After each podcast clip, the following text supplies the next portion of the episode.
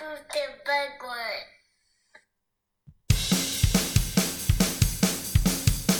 Talking, talking, talking through movies.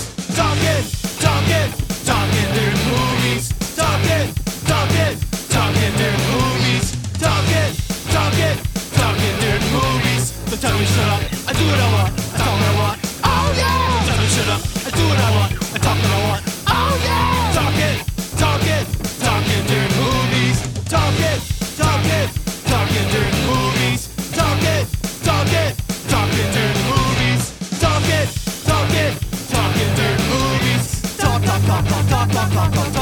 Do what I want. Do what I want. Do what I want. Do what I want.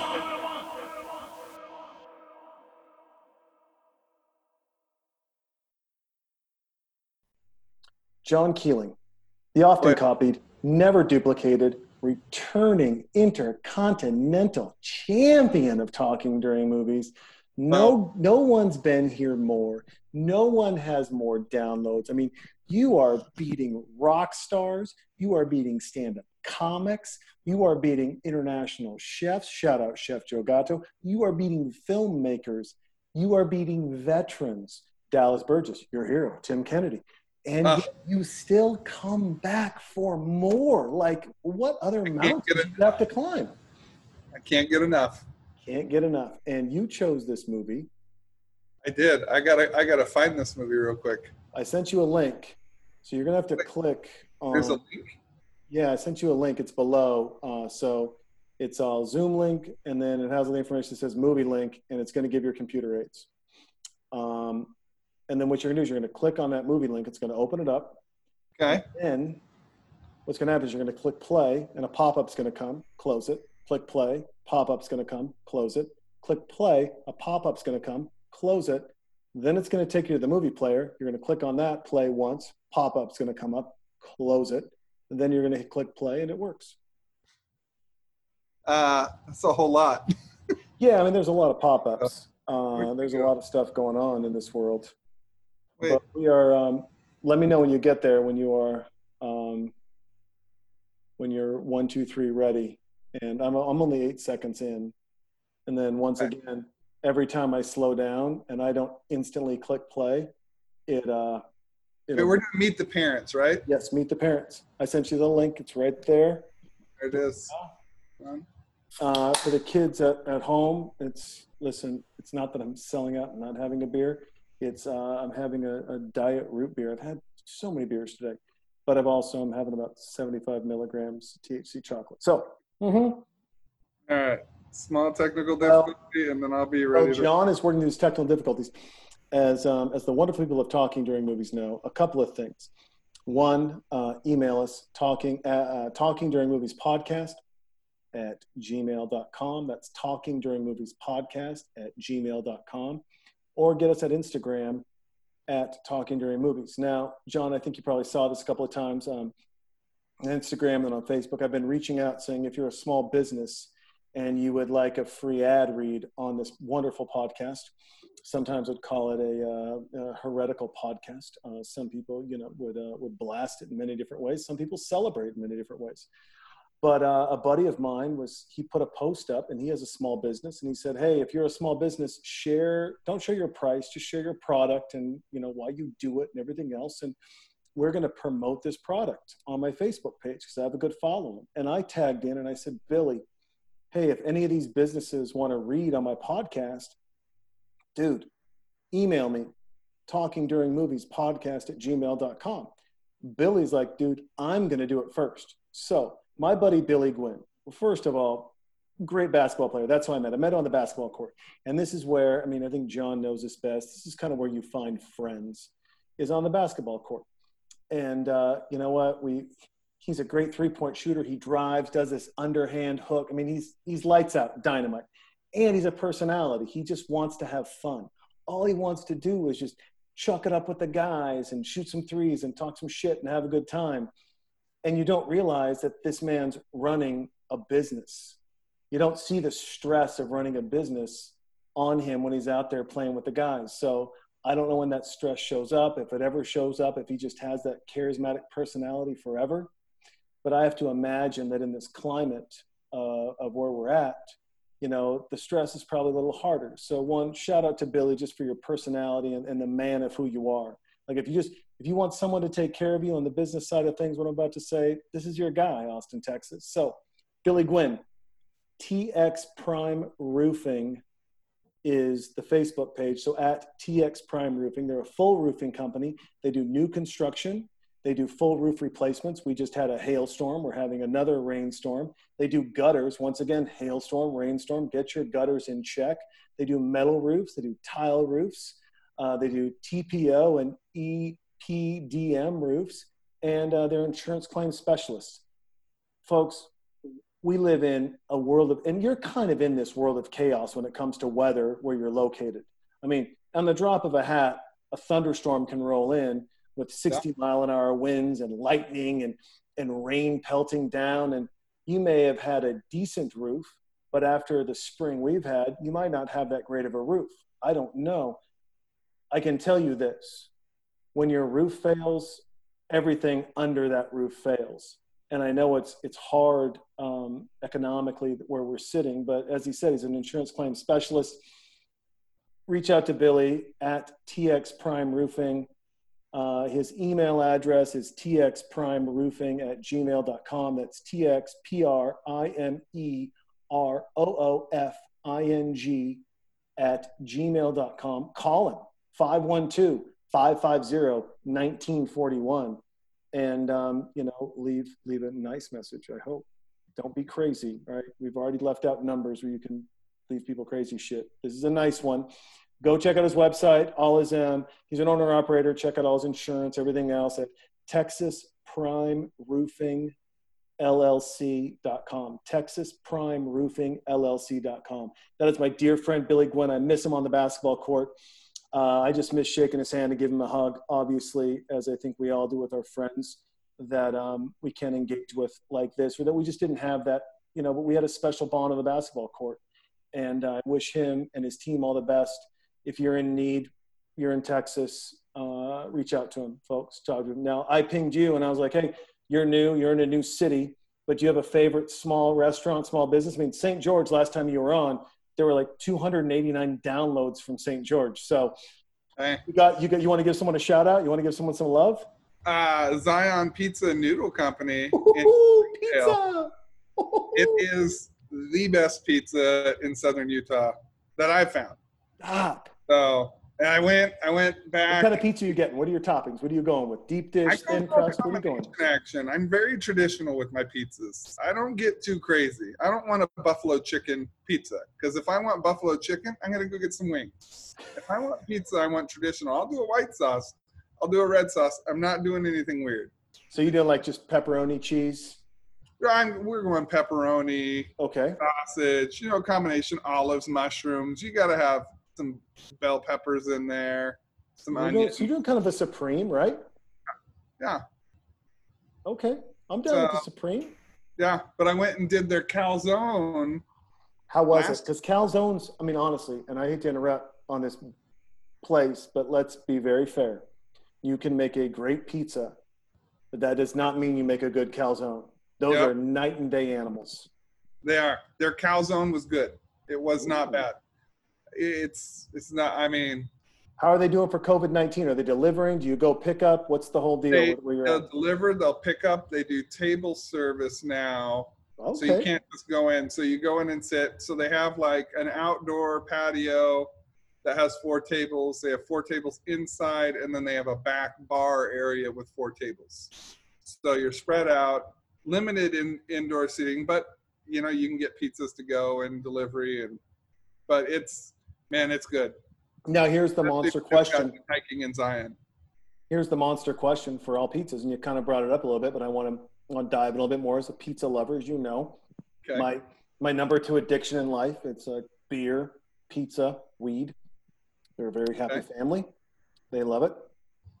Um, how's that take home pizza? Because you know, some pizzas are only good hot out of the yeah. oven on yeah. that on that thing. Remember, was that place by Vanguard we used to go to if you brought it home, it was hard, it was rubber, and it just you couldn't bite through the crust. But if you got it there hot and fresh, because remember they had the cutter that would that would also then scoop it. I forget the name of the place. And here we're shitting on their to go, but their their in store pizza was the best ever. So that to go pizza, how was it? To go is amazing. It's amazing fresh. Their crust is really buttery and oh, just the right amount of garlic and parmesan sprinkled on. Mm. It, it's a great. The crust is amazing, uh, and great the next day. I even had this last time I tried their mozzarella garlic bread, and I ate one piece of that, and then my pizza came. So brought some of that home too. That was phenomenal the next day. Just that's ridiculous. That's the sign of great pizza, right? It's yeah. you can bring it home and it tastes good. Points. Yeah. If you can Which have it the next day, and you're yeah. still raving about it. Yeah. I mean, you've home run. So it, they're they're they're legit. They're they are definitely one of my favorite pizza places I've ever been to. I've been and, to a lot. And it's Zion Pizza. Zion Pizza noodle. I haven't tried the noodle dishes yet. I haven't tried pasta. I need. It's to. hard when you when you're doing great with pizza, right? I mean, it yeah. really is hard to be like, I'll get the spaghetti. It's, yeah. I mean, no offense to people who love spaghetti, but that's like, I'm just not good enough to be pizza. Yes. I've got extra sauce, but no cheese. It's okay. Uh, Instagram account yeah. you need to check out. Nat's What I Reckon. Austra- I'll tag you in it. Australian okay. comedian. And okay. It's N-A-T-S. Nat's What I Reckon. He's an Australian comedian, but during COVID started doing these cooking videos that Ooh. are absolutely hilarious. And it's like he'll pull out. He pulled out. There was some bolognese, bolognese sauce, or no, it was carbonara sauce, and okay. it was he, like he pulls out this can jar and he's like jarred carbonara sauce. He's like, fuck jar sauce, throws it, and then makes this amazing carbonara. And he's done a bunch of different things now, but really, and you like, I have friends obviously like you that have cooked and that have watched him. There, he knows what he's doing. He's yeah. he's and you wouldn't know it, but he's he's legit. But he's oh, legit and having fun. And I'll it's just fun to watch. That chef Joe Gatto, the guy I talked to, mm-hmm. people are like, "Dude, is this guy paying you?" I'm like, "No." And then I talked to him twice prior to our call and then our conversation. The fact that the way he does from scratch, he's a psychopath. He's like, "Oh, I'm gonna, I need a knife, so I'm gonna go forge my own knife first. I was like, okay, like I'm gonna make my own mozzarella, but first I've got to milk the goat to get the milk to get the mozzarella, and then I'm gonna go to the wheat field and pick my wheat for my base for my beer crust. Oh, I'm doing a beer crust. That's right. So I got to make my own beer. It takes him a year to shoot like six episodes because literally everything's from scratch. Dedication. That's dedication. He's like, you know, we're gonna do a hamburger and hot dog episode, and there's no like hot dog expert, so I'm just gonna experiment until I figure out how to make the right hot dog. So he oh. does. And he's like, "Oh, we need ketchup and mustard. I'm gonna make my own ketchup and mustard. I'm gonna, yeah, I, I'm gonna, dude. The flavors have to be ridiculous. When he opens up his show and says, "Throw away your boxes," he's not fucking around. I mean, he's almost disappointed in me that I have bags of flour at the house. He's like, I mean, I know you can't get your own because you're a pussy, but seriously, I mean, and he's, you know, he's Northeast guy, he's a Boston area guy, murder, and he's just he's a private chef. He does all this cool stuff. But it was just funny to talk to him. He's like, yeah, I mean, and then I watched the episodes. I watched all six. I burned through all six. He's making his own tamales. He's he made his own pizza, so that's when he made it. You know, that's when he did his own, made his own beer, made his own crust, made his own wow. mozzarella, made his own. He's like, oh, and the tomatoes for the sauce. Hold on, you got to figure out what flavor you want based on the tomato and based on the time of the year. And I'm like, dude, your wealth of knowledge is ridiculous.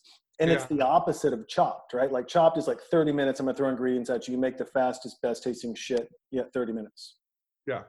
He's like, Have you walked through a wheat field? Have you decided, smelled it?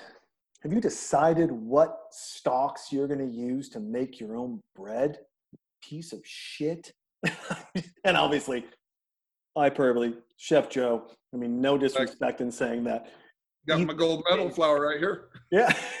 He's just an amazing human being. So then I'm listening to Rogan and Kevin Hart go back and forth, and Kevin Hart's like, COVID's taught me about X, Y, and Z. And I'm like, man, how do they make toothpaste? How do they do this? How do they do that? And I'm like, shit, Jeff, Joe Gatto's got the fucking answers. I'm going to tag Kevin Hart in a post. Not that he's going to hear it, but yeah. fuck knows. I haven't listened to that whole episode, but that was there was some good stuff when he's talking about what he learned from that accident too. Dude, that guy is inspiration. I yeah. mean, he really is inspiration. And him and Joe together are I mean, if you don't want to run through a brick wall after hearing those two talk and share how they're building each other up, and then they bow to, you know, a Dave Chappelle, and they're like, but that's the real king. That's the guy of Captain Zero Funks. That's the guy who you follow. And you're like, wait, I thought I was following you guys. Like I'm riding my bike up a hill. I'm like, I'm gonna ride up another hill. I'm gonna go up another hill. And all of a sudden my legs are burning, my calf is cramping. I'm at the top and I go to ride down. I'm like, I'm going to go back the opposite way to not shave off a mile so I can get in 16 miles instead of 14 miles, listening to Kevin Hart and Joe go. And then by the time I get home, they're like, and our real hero is Dave Chappelle. I'm like, motherfuckers, I just went an extra couple of miles for you assholes. on a mountain bike on the street. Oh, how difficult that is. You living the dream living the dream, having fun. All right, let's start this movie. Where are you at? I'm at eight seconds too. You're at eight seconds. Hold on. Yep. I gotta, I gotta hit play. I gotta get, get rid of my pop up. There's the pop up. Tell me when to press play. Hold on, and you should press. Hold on. and press. I just bought the movie. Oh yeah, there we go. Got to put that on mute. So you picked this movie. Uh, it's Meet the Parents. Yep. This is a fun one. I sent you a, a, text message. I was like, we had a high of 697 downloads. We're down to 330 downloads. That's we got to right. come with our A game. We got, we got to come packing. St. Uh, George, help me out. That's right. So, you know, I mean, this is, um, when I, when I you know, was thinking about this, this movie, one of the things that came up was also, I mean, you know, on a, kick it off on a, I'm sorry, on a sad note a little bit, but, you know, Ben Stiller lost his dad recently, one of the funniest human beings ever.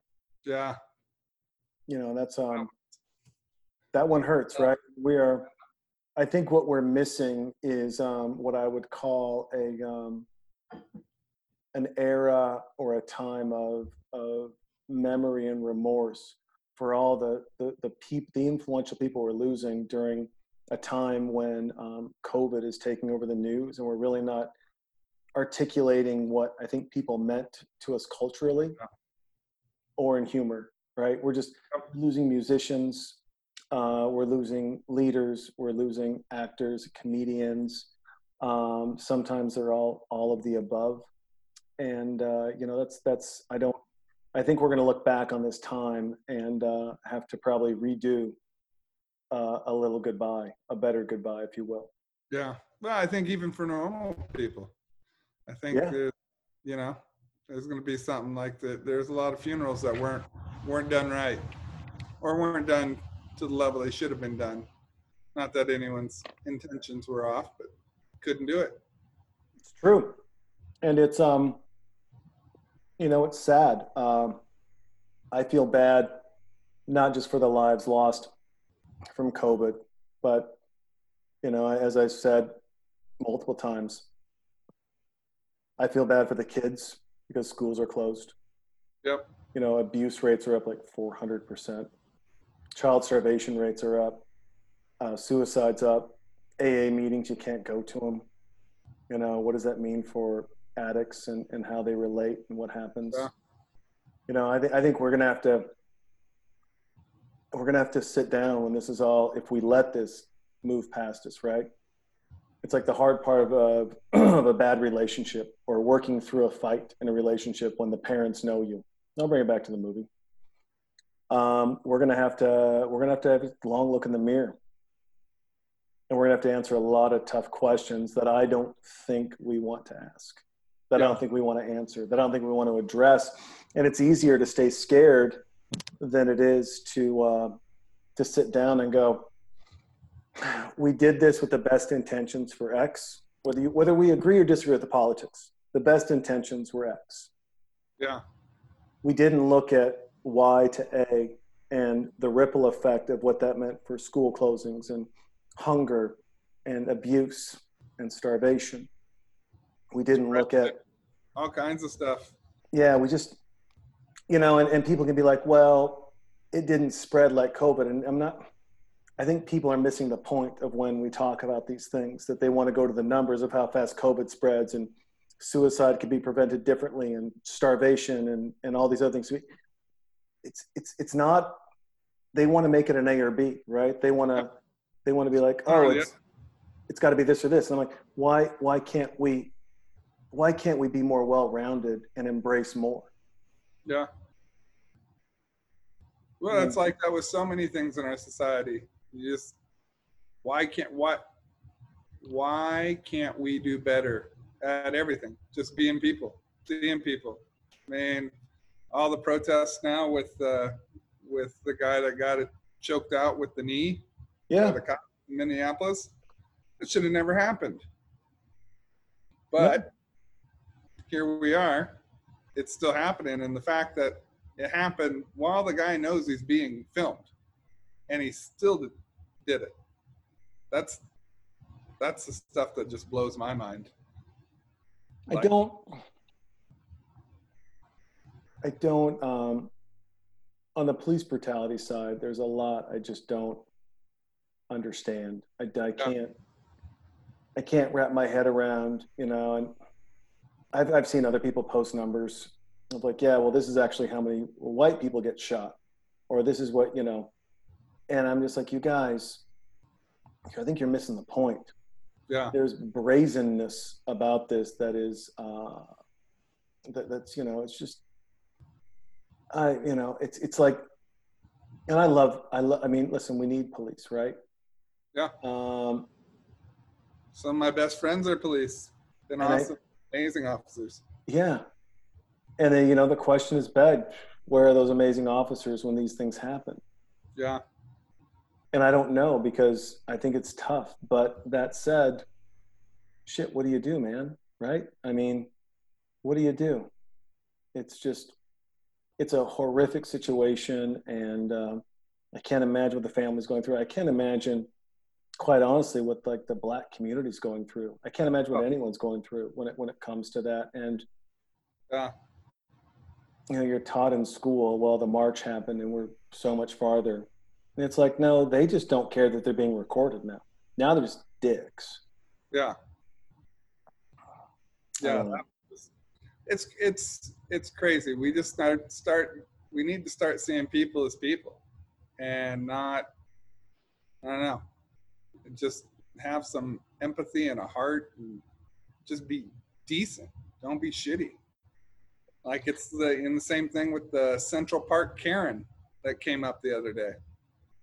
You see that? Yeah. Now I have a question for you. Yeah. In, um, in this cancel culture, folks, we'll get to the movie. Calm down. Um, do you think she should have been fired from her job? I don't know if she should have been fired from her job. I mean, do you think that's a social justice warrior kind of response by Franklin Franklin Templeton or whoever the? That's a that's a not social justice warrior. That's just straight PR. The fact that the moment it came out where she worked, they were going to fire her. Yeah. And the moment it came out to who she was, and she's high profile enough in the company that sure. you know. But there's, I mean, there's lots of people that do real shitty things that don't get fired. Mm-hmm. Um, not and not to say what she didn't do wasn't deserving of. I mean, she's going to be ostracized. I mean, the freaking rescue took back the dog. She had to give back the dog. Well, she was treating that dog like shit. Yeah, she was she holding was. it up by its neck. Yeah, being a real piece of shit to that dog. Yeah, she just showed that she was a shitty human being, and whether that deserved to be fired from her job or not, I don't know. That's a slippery slope, and you start going down that road, then you know any mistake you know it's it wipes out everything. Yeah i don't know about that. I but i mean the company felt it had done enough damage to them that it was worthy and i guess yeah you know if if you damage the company you get fired yeah and i understand that i guess i wonder who found out where she worked and then went after and, and rode down that trail to make sure you know, i just someone's I, gonna uh, burn you down yeah i mean someone's always going to burn you down and you know, COVID 19, and I'm a irreverent, you know, outspoken, opinionated asshole most of the time. Which is why I love you. And but it's really, you know, it's it's given me pause and taught me some patience on um, on how aggressively we want to go after people. Yeah. You know, I and I'm not saying what she did was right in any way, shape, or form, but I guess the question is is could she learn from what she did that was wrong? Or is she just so far gone that it's worth it's a hundred percent worth yeah. firing her because she's she's a lost cause. Like you know, which one is it? And then how does she rebound as a person? You know, and and what I don't want to see and what I think I see in the cancel culture and in this very aggressive, you're a horrible person, fuck you, you're out of here. Problem is is that I don't know where they rebound. I don't know how they become better. I don't know yeah. where stepping. And everyone's like, well, we, it's not our job to make them better. They're a piece of shit. And I'm like, that's why it's our job to make them better. I had a fiery conversation with a friend of mine. And, you know, he was talking about how he's in favor of YouTube and Twitter and Facebook censoring speech. And he's a smart guy. I mean, he went to USC. He's a communications guy. I mean, he runs a company. And I was just like, yeah, but remember when everyone thought the earth was flat? When they said it was round, they censored that speech? He goes, yeah, but we know more now. I'm like, yeah, but censoring we're going to say 20 years from now, we know more now. Yeah. And isolating and putting someone in a box and being like, you're a flat earth dummy, you're a COVID 19 you know, um, denier, you're this, you're that, you're the other, right? Whatever those boxes may be, as soon as you put them in that box and then you deny them a platform to talk about it, one, you let them burrow in their own bullshit. And they're going to act it out somehow. And they're going to act it out somehow. Same thing, I believe. And I'm not saying the lady shouldn't have been fired. I, you know, she did damage to the company. I don't know what damage she did. You know, the analysts are probably breaking that down. But um, I would say is that wouldn't it have been better from Franklin on a PR side? PR, per, you know, yeah. you said it's just PR. So let's play PR. We're getting her counseling. She's fired. She's fired. We're letting her go. We're giving her three months' pay, and she's getting three months of counseling. She's not going to come back here. But we don't want her to leave broken and destroyed. We do want her to leave, and hopefully she'll be better and she'll grow as a person. Yeah. And I know that's idealistic, and that's you know I'm kind of you know waving the. the it's going to work for some people. Maybe not everybody, but some people are going to actually make a change, see a difference. And if it's one person that makes a change, that you have one less shitty human being in the world. That's a pretty good thing. It's not terrible, right? No, I mean, you look at it when they burn someone down. It's the same thing as locking someone away in in prison for a long time for just stupid piddly shit. Yeah. Um, it's, it's kind of what we've done as a society. I mean, obviously, two very different reasons for it, but it's the same thing. You're going to throw someone, you know, you're going to throw someone in prison for 25 years for some marijuana charges. That's stupid. But we do it, and then now we've wrecked the human being. Good. Yeah, or COVID 19, right? We'll throw a hairdresser in jail well, yeah. let a rapist out so he doesn't catch COVID nineteen. Well, in Oregon, there was another there was another hairdresser doing that, and Child Protective CPS came and went after her kids because oh, she was she was putting them in danger by possibly introducing COVID to them. The, it's like, wow, that's that's pretty that's pretty drastic. You're gonna break up a family for that. Over the over the, I mean, and once again, I know people have died. I'm not trying to make light of it, but it is a, uh, it is a division of the flu. Yeah. So you're breaking up families over the flu. Let's just let's boil it up to something simple that we can all grab onto. Yeah. You know, and the drastic measures, you know, in the rabbit hole that people are like, Jesus Christ, it's a comedy. But the drastic measures and responses are all of this movie. They are meet the parents. Yeah. I mean, the drastic measures of first meeting the parents, right? I mean, you know, I don't know about you. My dating life was fraught with meeting parents. People love me. Parents if I didn't date their daughters, loved me. But if I dated their daughters, it was like, eh, you know, I'd like it if you would get hit by a car. That'd be great. You know, I mean, listen, it's honestly in another world, in another lifetime, 25 years prior. Well, Sarah's not that old, so let's go 15 years prior. You or I are dating Sarah. Her mom does not love us like she loves us.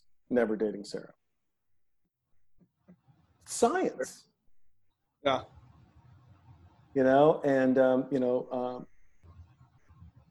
Ben Stiller's soon to be father in law, right? I mean, he is,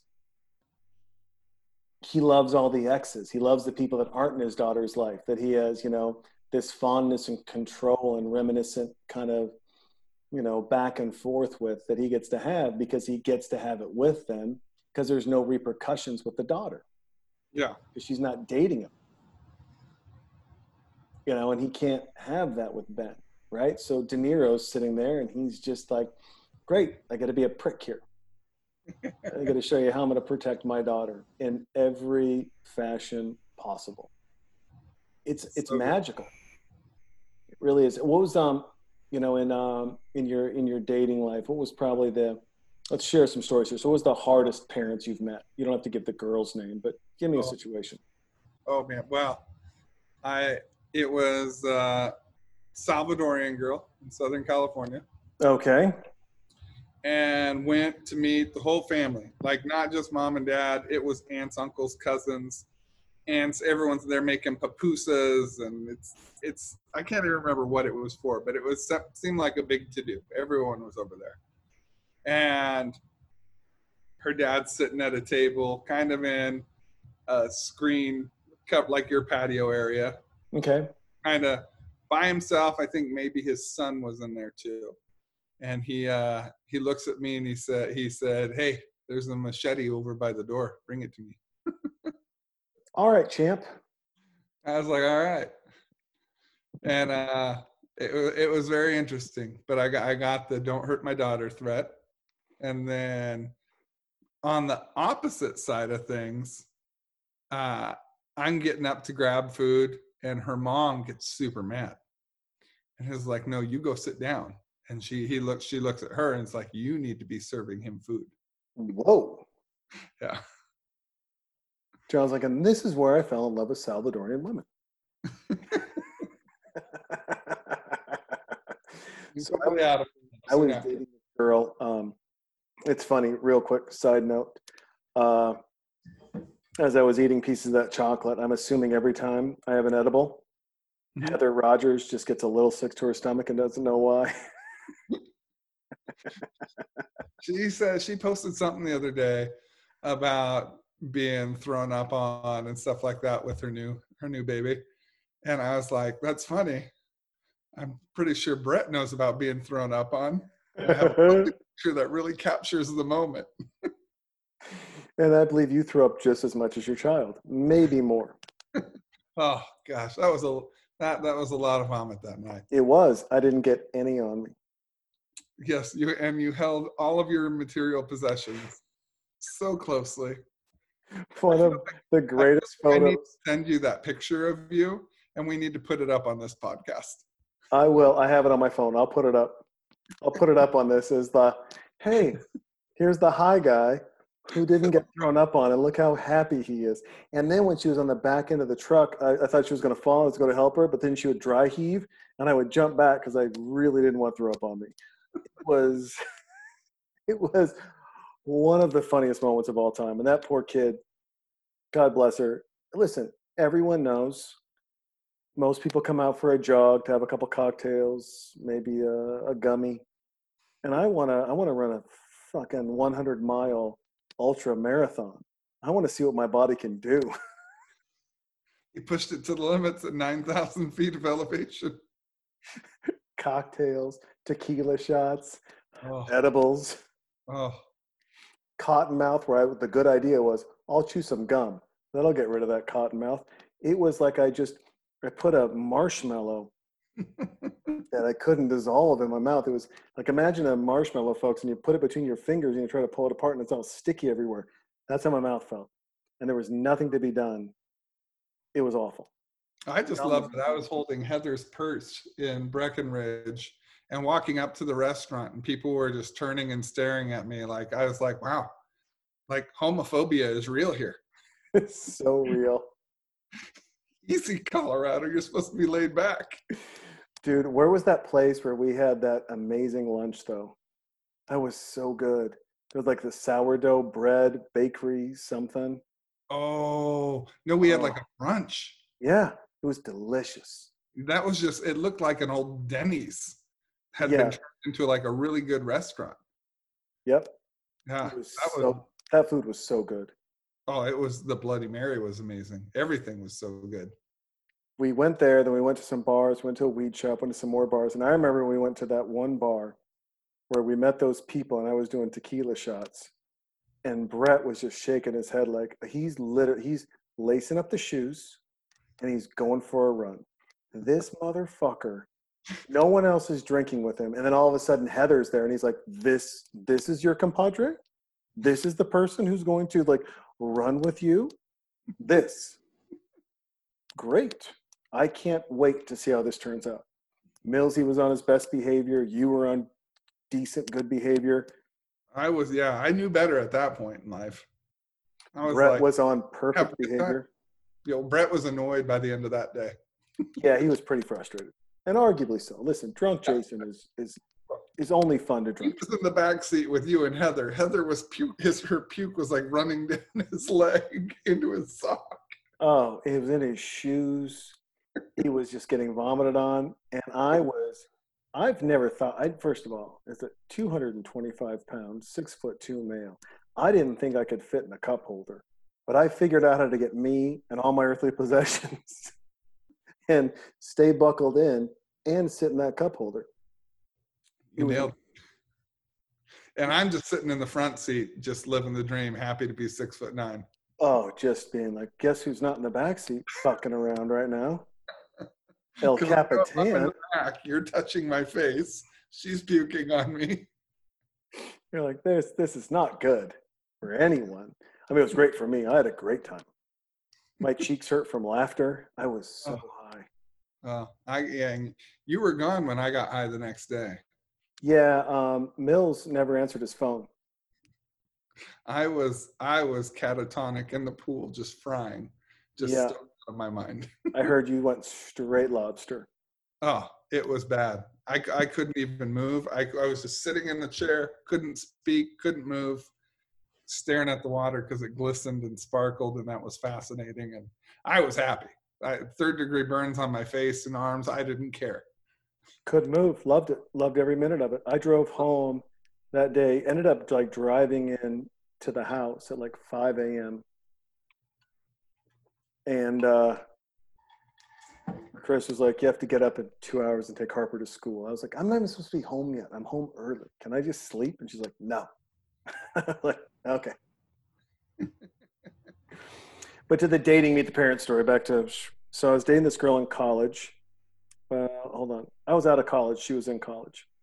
She was one of heather's friends softball player. All right. And uh, hold on. Was that her? She was. softball? No no no no. Uh, this was a different gal. Sorry. So for, for the parent meeting. So i meet the parents. They're very religious. Obviously we went to a christian college but they are very very religious people. A.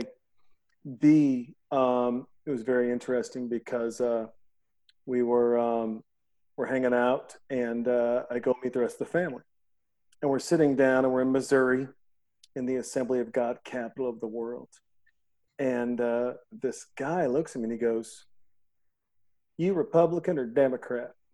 I go, "I'm, I'm sorry." He goes, "Well, either you're a baby killer." Or you don't believe in killing babies. It's real simple, son. And I said, I, I, can understand how you would want to make it that simple, but there are some Democrats that, you know, don't believe in abortion, and there's some Republicans that do. So I think it's smarter to vote based on uh, the person understanding their politics and where they're at. Listen, when you're praising God, you don't have time for that. So you're either a baby killer or not. And I said, well, uh, where are you in reference to um, you know death and uh, murder and corruption. Is that good or bad? And he goes, It's bad. And I go, But Richard Nixon. I go, He empowered communism. Uh, he imbalanced trade and, uh, and global production globally by embracing China. He, um, he enacted a, a, a you know, and, and per- participated in a war that killed millions of innocent people, hundreds, I should say hundreds of thousands of innocent people. And uh, he lied and cheated to get to where he was and then got caught and got impeached. And the guy looks at me goes, Good points, not a baby killer. and I was like, How many fucking kids died in Vietnam, asshole? I mean, like, like I'm losing my shit, right? I'm just like, I can't. I mean, I just I can't believe this this ignorance. And he's from East Texas or what far West Texas. He's like, you know, I'm from a town where there's like, you know, 10,000 goats and 150 people. I'm like, you know, I've been to a goat international goat barbecue. It can be pretty good food. He didn't want to hear that. He wanted to stay on the baby killer talk. And I'm like, this mother. And her dad and the rest of her family is just like hanging out. They're just rolling with it. Like, yeah, are you a fucking baby killer? Are you? And I'm like, yes, yeah, sign me up. I'm a fucking baby killer. Sign me up that I actually want to learn about the people I'm voting for besides an R or a D. No, there's no learning. There's no learning. Son, learning's been done. I was, I mean, you know, and it's also, it's Missouri and it's the Assembly of God. I mean, they like no rhythm, love tambourines, uh, you know, just r- speaking in tongues, you know, white women leading the choir. It's just the grossest. Like, you want to talk about white privilege? The Assembly of God is the epitome of white privilege. Let's take rhythm, let's take songs, let's add a tambourine and a gross white lady to lead everything. And let's interrupt everything with someone going, ha, and then we don't cast out that demon because that's speaking in tongues. But then if they don't like what the other person says, Adam Sam going in church. You know, you gotta, you gotta, you gotta, you gotta throw them out they're done. They're they're they're a sinner. And the fact that someone knows the difference between and and they know which one's talking to God and which one's talking to Satan, and they got to go run after him and beat a tambourine on their fucking head and throw water on them. Hey, champ. Oh, and the Assembly of God, you know, taking all the beautiful music and everything from black culture, bringing it across the tracks, and then saying you can't you know, mate with or be around or talk with black people because that's bad. But we're going to take their music and all their cool shit and we're going to turn it to white stuff. It's going to be amazing. yeah. Fucking people. Downloads in Missouri just plummeted. yeah, well, mm, they're like, I'm going to tag Missouri, and this time be like, I wonder what he's going to say. And then, just like the last time I did some episode where I started talking about religion, and some guy like saw the Jesus, religion, church, assembly of God hashtags, and my downloads just shot through the roof for a moment. At the time, I was doing like like 50 a day, and I went to like 175 because he ran um, social engagement for all these churches, and he'd like shared podcasts with them. first, my podcast, his first and last job, right? I mean, he's not working there anymore. I got a message. he was like, So, hey, bro, uh, I shared your podcast with 175 churches and they listened. And uh, that was not the Wednesday Bible study we thought it was going to be. You're like, you should have hired me for PR after that. I could have helped you. bro, let me tell you something. First of all, that is the Wednesday Bible study. It should be. I busted my my um, my uh, my pastor's balls. I told him I'll never go back to church again. Because of COVID? Yeah. This is what I don't get. And I'll say it again. You will send people around the world to countries where if they get caught with a Bible, they'll die instantly. Head cut off, they're dead. Family's dead. They get be caught. savior too. What's that? To be a white savior too. To be a white savior too, right? And Jesus is white, obviously. Um, you know, so they're, you know, they'll they'll send them everywhere and they'll do this. the flu comes here, and once again, not disrespecting loss of life, but COVID is, it literally is a flu virus. So I'm not trying to be disrespectful. Just, it is. And you're like, ah, man, we're not going to go to church. And then they don't even know how to respond. You know, one pastor does a sermon, he gets COVID and dies. And they're like, and everyone makes fun of the church for showing up. Pastors get cancer and die too. Pastors get renal failure and die. Pastors get by the snake, get bit by the snake they're holding. Yeah, but guess what? God didn't save any of those people either. So instead of having a response of, of an articulate response to what's going on, you know, what the fuck do they do? They're like, yeah, that's why we don't meet. And they don't, you know, I'm like, dude, do you have faith? Faith of a mustard seed. That's your book. That's your thing. And you won't even do micro communities. You won't even stretch out and be like, hey, if four or five you can just get together and pray and hang out, where two or three are gathered, he'll be there. Can we just do this to not lose our culture, to not lose our family, to not lose what we're doing right now? Can we please just do that? Nope. The only thing we don't want to lose is our tax exempt status. That's right. It's bullshit. And that's why I won't go back. I won't. And I like, listen, Pastor Scott, dude, he's a really nice guy.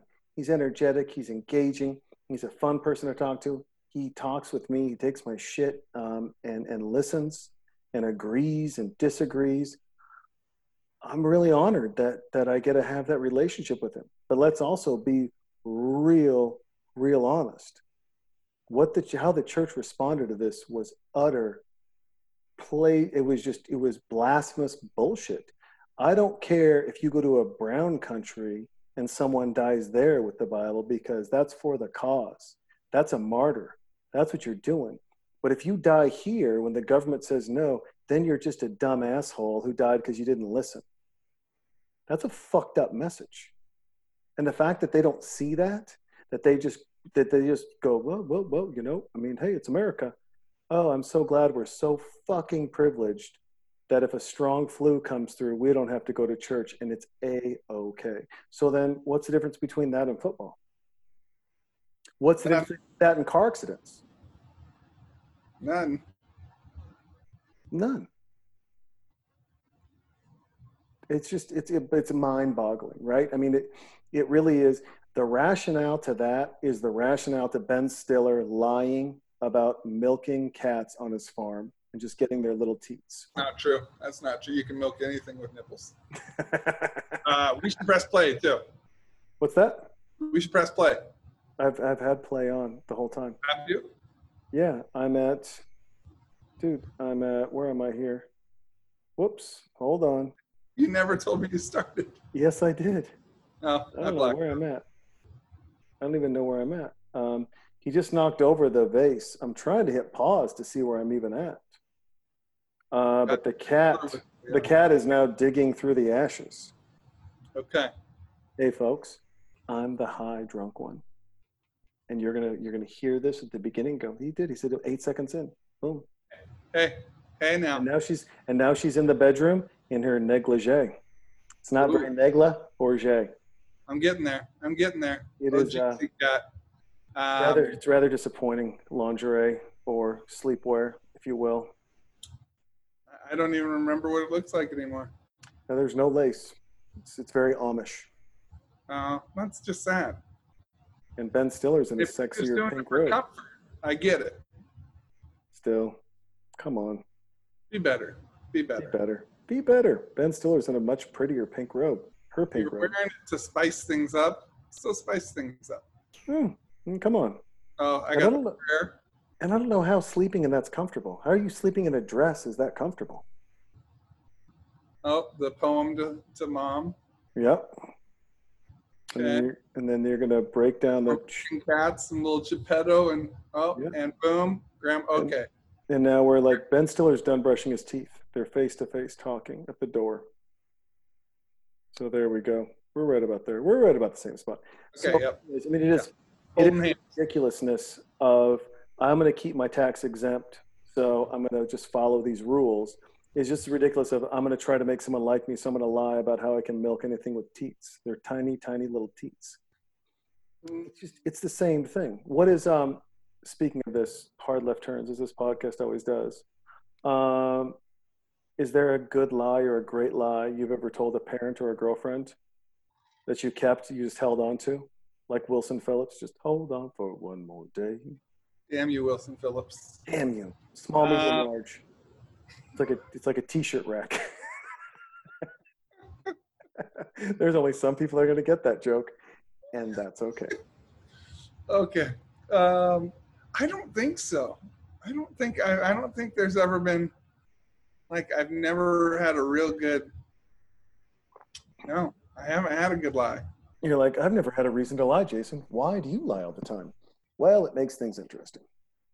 I, I wish I, I wish I would have. Now I'm gonna have to get into a serious relationship here, meet some parents, and lie to them. It's fun. Um, I've always enjoyed it, but I like messing with people. Like I think that's fun, and I think some people, you know, messing with people is a great time. Yeah.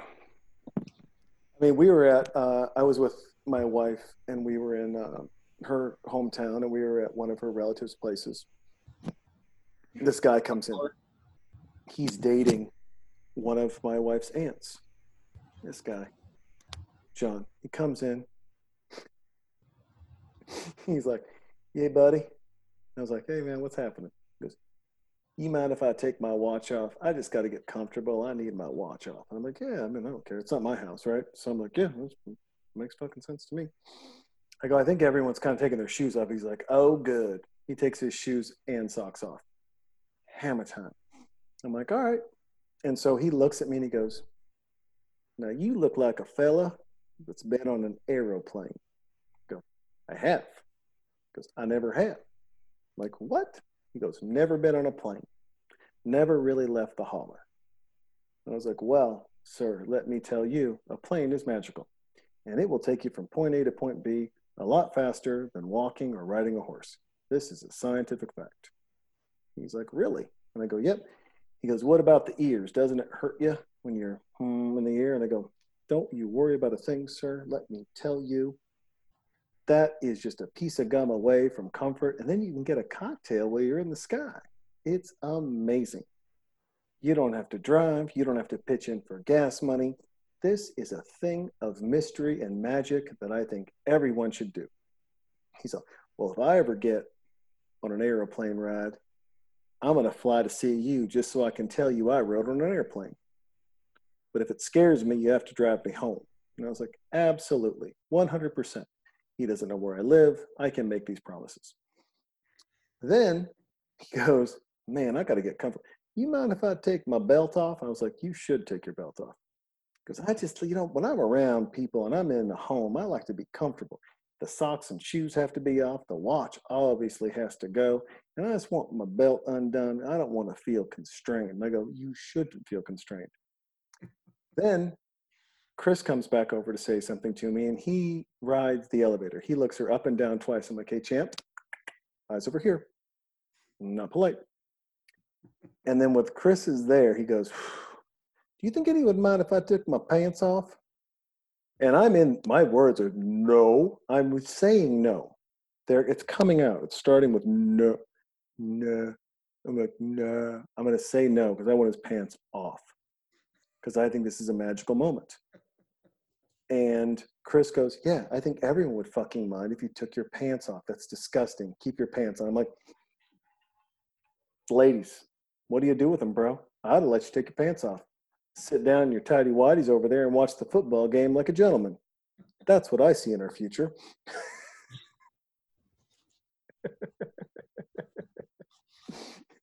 he got it, man. He was in.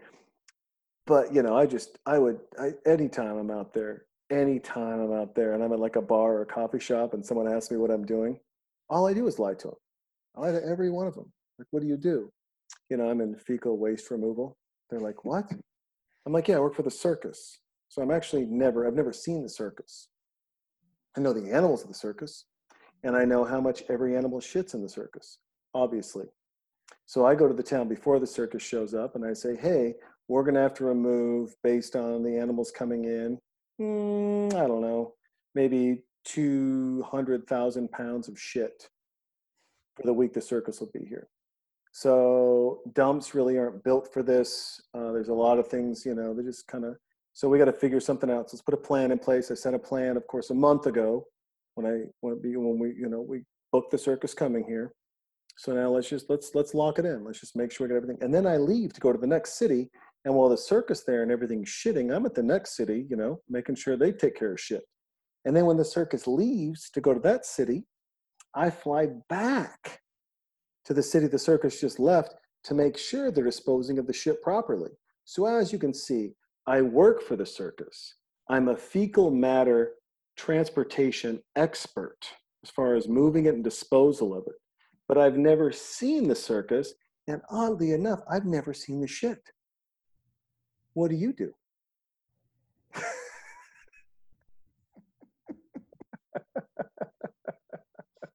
I love it. I'm just a former Catholic priest. I'm just a former Catholic priest. Well, why'd you get kicked out? What's that? Why'd you get kicked out or why'd you leave? Because I realized I needed to find love. Looking for love in all the right places. Have you ever taken a lie detector test? No. I I've went. Seen, I've seen it done. Yeah. Yeah, uh, the Bisbee Black and Blue, the richest fishing tournament in the world, $5 million, catch the biggest marlin. After you bring the marlin in, and there are rules for how you reel it in and how you hooked it, all these things. Then they, they, lie detector test you? Yeah, they lie detector uh, the person who caught it, the captain, and the deckhand. And if okay. everyone passes, then you get your check, son. You ready for a trip to Cabo again? Nope. I don't think I'm allowed in Mexico anymore. I don't know. How are you? I think you're allowed in Mexico. They don't tell you no. No, I don't think Mexico tells you more. Canada's a bunch of dicks. They don't. They won't let me up there for sure. Um, I don't know. Maybe Mexico probably would let me in. I don't know. I've been to Mexico since I've gotten a DUI but I won't, I don't like Mexico, man. I just ever since they pulled a gun on you. Yeah, since you know they pulled a gun and you know kind of pretended to arrest me just to get my money. Uh, it's just you know, and, and Brett and I have had we've we've all had bad experiences in Mexico. I've only ever had good experiences. I wish that was the case. I just it's just it's a it's a rough run that Mexico. I can't I can't deal with it very well. I don't know. I think you got to go maybe somewhere that's not so resorty like that. That's just resort. Yeah. Oh, that's just kind of a lock stock resort. Yeah, there. I mean, you need to go somewhere where, yeah, there may be some resort stuff, but there's other town. It's it's a it's an area. It's yeah. not, you know. I, I like think that. Mexico could redeem itself. I mean, uh, but then again, I mean, if I'm going to spend the money, then we should just fly to Thailand and then just have a really good time. Oh, John Tok Thai. John Tok Thai, real good. John Tok Thai, real good. We'll go up to Chiang Mai. We'll be rock stars in Chiang Mai. Two tallest people in the fucking country. Oh. I miss those. I miss those days in Asia. I was They're a gold god. Never about so exotic. You were in the Philippines, right? Philippines, China, and Japan. How was um? What was your uh? What was your favorite for? I say China, Hong Kong. Hong Kong. so it's part of China now. It is now. They released that COVID 19 and those protests stopped. oh, you want your freedom? Let me give you a virus real quick. Go home. Isn't that weird that people like, I want freedom. I want it now. so I'll go home. We're going to regroup in about a year. and you can have all my freedoms. Yeah, and by the way, take all my freedoms. What do you? That's the one thing out of this whole thing that I've just been shocked at what people have.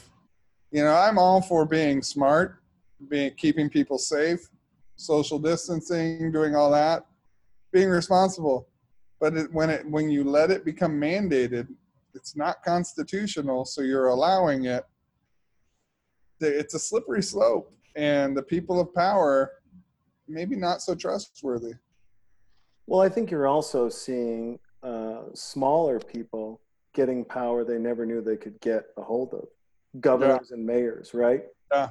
And they're just executing like i've got a judge next to me who's going to write this order and they're not boiling things up or down whichever way you want to boil them to to um, something as simple as the constitution freedom of assembly. Yeah, yeah. it's Yeah, you got to be careful with that stuff. I mean, I, you know, it's I was I was trying to do the math, right? So I was talking to the guys, and I want to read these numbers to you because um, let me see here. It was it was carrier updates. I'm like I'm not updating my phone, um, but I was pinging the guys back and forth because I was trying to do the math, right? On um, and so it is. So fun fact: the average size of the COVID 19 molecule is six, 60 to 100 nanometers. And that's according to the NCBI. The average breathing hole in a surgical mask is 30 microns. A nanometer is 1,000 times smaller than a single micron. Now, the N95 masks breathing holes average out to about 20 microns. So they're smaller, or I'm sorry, um, they they average out to they're they're smaller than they're like 40 nanometers. So they're smaller right? And they're layered and all the other stuff. But yeah. for the people who wear the bandana or the cheap little thing over their mouth the small particles that travel in the air and stay up the longest and travel the farthest they aren't the heavy spit ones right that fall down. They're the light moisture that stay in the air. Those pass through those front and back you breathe out they go through you breathe in, they come in. And so, you know, it's, it's like, I just, you know, you, you pose that question, and I'm lucky I have a good group of friends I can pose the question. And they're like, oh, well, have you looked at this? And let's look at these numbers, and let's, let's, you know, I got, you know, we got a, a doctor on the group, we've got a pharmacist on the group. We have, we have smart people. We're very fortunate.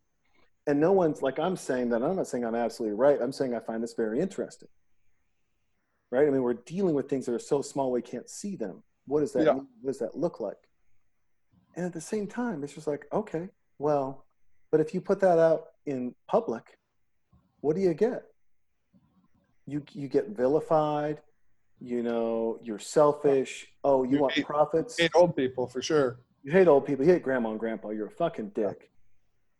And you're just you're like, hey, I'm just trying to figure this out. I'm just trying to navigate this why is it that a curmudgeoned old asshole like me gets nicer during a time like this, and the majority of people I know have become bigger pricks? Turn into shitheads. Yeah.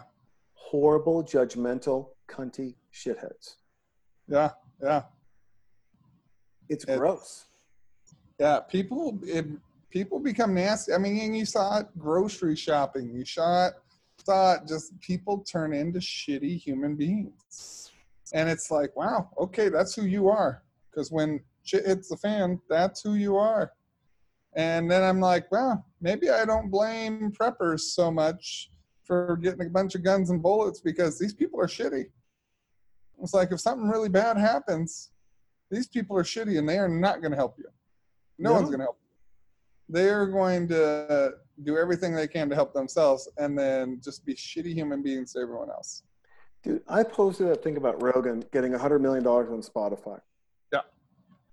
and a guy who I've always known as this loving, caring, hugging, um, you know, and I don't mean this in a bad way, liberal person, right? Like he just lo- love everybody. Come on, be nice, blah, blah, blah. First thing he puts is, you know, I've heard one person say, Joe Rogan is smart to dumb people and dumb to smart people. And I hate this culture of following someone popular, but hey, I'm glad he got his money and my response was one um, i think it's it, what what the power must be to judge people and just decide who should get money and who shouldn't and why this quote is applicable when all i'm doing is celebrating an entrepreneur who never bent in how he was going to talk who he was going to talk to or what he was going to do he just did his thing and people respected that and he came back with you know, comparing him to Alex Jones and some other shit. And I was just like, hey, man, this was a celebration of an entrepreneur and nothing else. Nothing else. Take your negative shit and put it somewhere else. We're not having it. I'm not having it here. Yeah. And it was, he's like, oh, okay. And that was it. But then I got all these DMs from people who don't have the courage to say, hey, can you not be negative? Can you be a little more positive? Can you be, you know, but instead they DM me and said, and they thanked me for shutting him down. I'm like, hey man, I've been a judgmental person. I've said some a lot of dumb shit. I just hope that the way I handled it didn't hurt his feelings, but at the same time let him know that I don't need more assholes around me. I want people who are like, oh, that's cool. Hey, congratulations. If you don't want to say congratulations, move the fuck on. Yeah. If that's not your guy and you don't like him, that's okay. But that doesn't mean you have to throw negative shit on someone who worked 11 years on a podcast. And don't get me wrong. I mean, no, I think no one's hurting for Joe and his money, right? I mean, yeah. he was doing like 30 or 40 million dollars a year in ad revenue. So don't cry for me, Argentina. But at the same time, it's like you don't shit on him either because he does even better. Yeah. But, but why, people shit on things. That's the cool thing to do. Yeah. And I find myself in this weird position because now I'm the nice person. I was the person who used to make fun of everything. Brett, I mean, Brett has volumes of, of inappropriate things I've said and done in a, in a plethora of different environments. And in all of that, you would think I would be the person cutting and and you know knocking people and going after people and doing other random shit. You think I would be that person. And I'm not. And instead, I'm going after these people that I thought were sweet and nice and gentle that are just being assholes. And I don't get it. Yeah. I don't. But, you know, I mean, hey, maybe I'm growing up and being a little better of a person, and that's not a horrible thing. And, you know, uh, if, if anyone can look at my track record from past friends and people who've known me for, you know, a little bit, good. And, you know, none of us are perfect. And once again, to go back to, you know, uh, judging or attacking people in any way, I don't think these people are bad people, but I think they need to figure out how to handle stress differently. Yeah. And, and handle different differentiating opinions better. Yeah. We've we've lost our tolerance for other people's opinions. And it's it's crazy. Like if you don't believe what I believe, you're an idiot. Yeah. That's what that's what we've we've devolved to. And it's just it's horrible. Like it's, I don't want people around me that all think like me. That's I'm going to get stupid. Well, also, I mean, then how do you how do you go out and talk with anyone in the real world? That was, you know, our uh, we have a friend, um, Joy. She's a professor. I think Fullerton or I don't know, Biola, Crapola, one of those colleges. Anyway, she's a she's a she's listen, and I'm I'm shitting on the college, not on Joy. She like wears that weird funky hat with its poofy on top. She's like got the, the whatever above a PhD is. If there's something above that, that's Joy, writing books, teaching kids. It's called the Grandmaster. She's a she's the grand poobah of of ladies in education. There's no one smarter. I'm gonna tag her on this and be like, you get in, you know, I don't know, about an hour, hour and ten minutes in. Joy, you're gonna love what I have to say about you. Not so much the college because I probably got it wrong, and if I got it right, I said its name wrong and called it something else. Sorry, but she was saying, hey, you know, we might do our first semester online. And I was like, that's going to destroy our culture. College is 20% education. Yeah. It's 20% learning limits. Right? And then you've got this 60% of actually seeing different people from different parts of the world handling problems, relationships, and interaction differently than you from wherever the fuck you came from. Yeah. And understanding and doing that and navigating those waters is the most crucial element of college. And you're going to take that away, then we're going to get people in politics and in work. And they're like, I'm getting paid, and I like, and you know, HR is going to blow up because it's going to be everything's going to be an HR infraction, and then it's like you know what, just work from home. You know this is good. Just work from home. Just do this. Don't don't interact with people unless it's on Slack because I don't want to see your face and your tone. And you know what, John, you're white, and I'll tell you what, man. I knew it. You're fucking. You know what? You get all the breaks. Here you are. You're almost seven feet tall, and you played basketball all over the world. You're just you're fucking lucky. You know what? I can't see your fucking face. we're gonna go to Slack now. We're gonna do this on Slack because I don't want to feel the pressure of who I am based on seeing your face. Why? Because they never had to talk to you, they never engaged with you, they didn't know how hard you worked, they don't know anything. Yeah. And instead, they bring assumptions, baggage, and not knowing how to interact into the mix. And if you don't think that's going to destroy work culture and engagement and separate people into smaller, smaller microcosms and really fragment this country, fucking crazy. You just are. We're, we're heading to some kind of crescendo or tipping point where something's got to happen. It does. Be good or bad. But you something's know, coming. I'm hoping good, man. Um, I hope um, so. I hope people pull their heads out of their asses and say, "Hey, we we could make something good happen here." Yeah, and I and I and I think we will. Um, I, I I just I believe that you know I think there is a there's a prime opportunity uh, for the people who don't complain, who are quiet, who are nostalgic, who kind of fly under the radar, but they're the base of this country, of relationships, of engagement, and they just keep practicing what they're doing and they don't break under this pressure.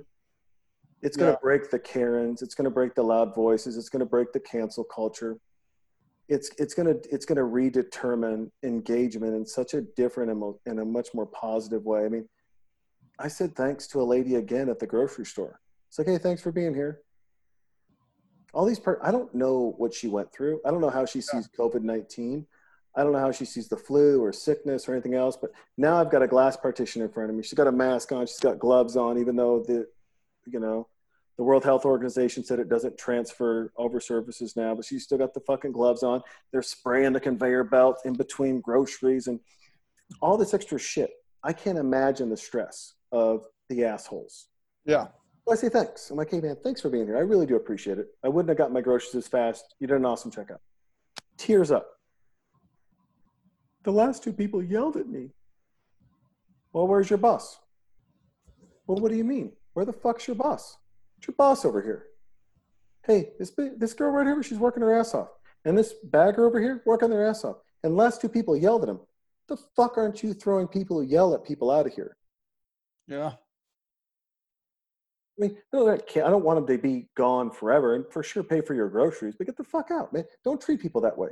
I think there's a there's a finite difference between holding someone accountable and a cancel culture, right? Listen, yep. you want to write a you want to you want to come back with a sorry card for the person you made cry because you yelled at because you were a dick that day. You're welcome back any day.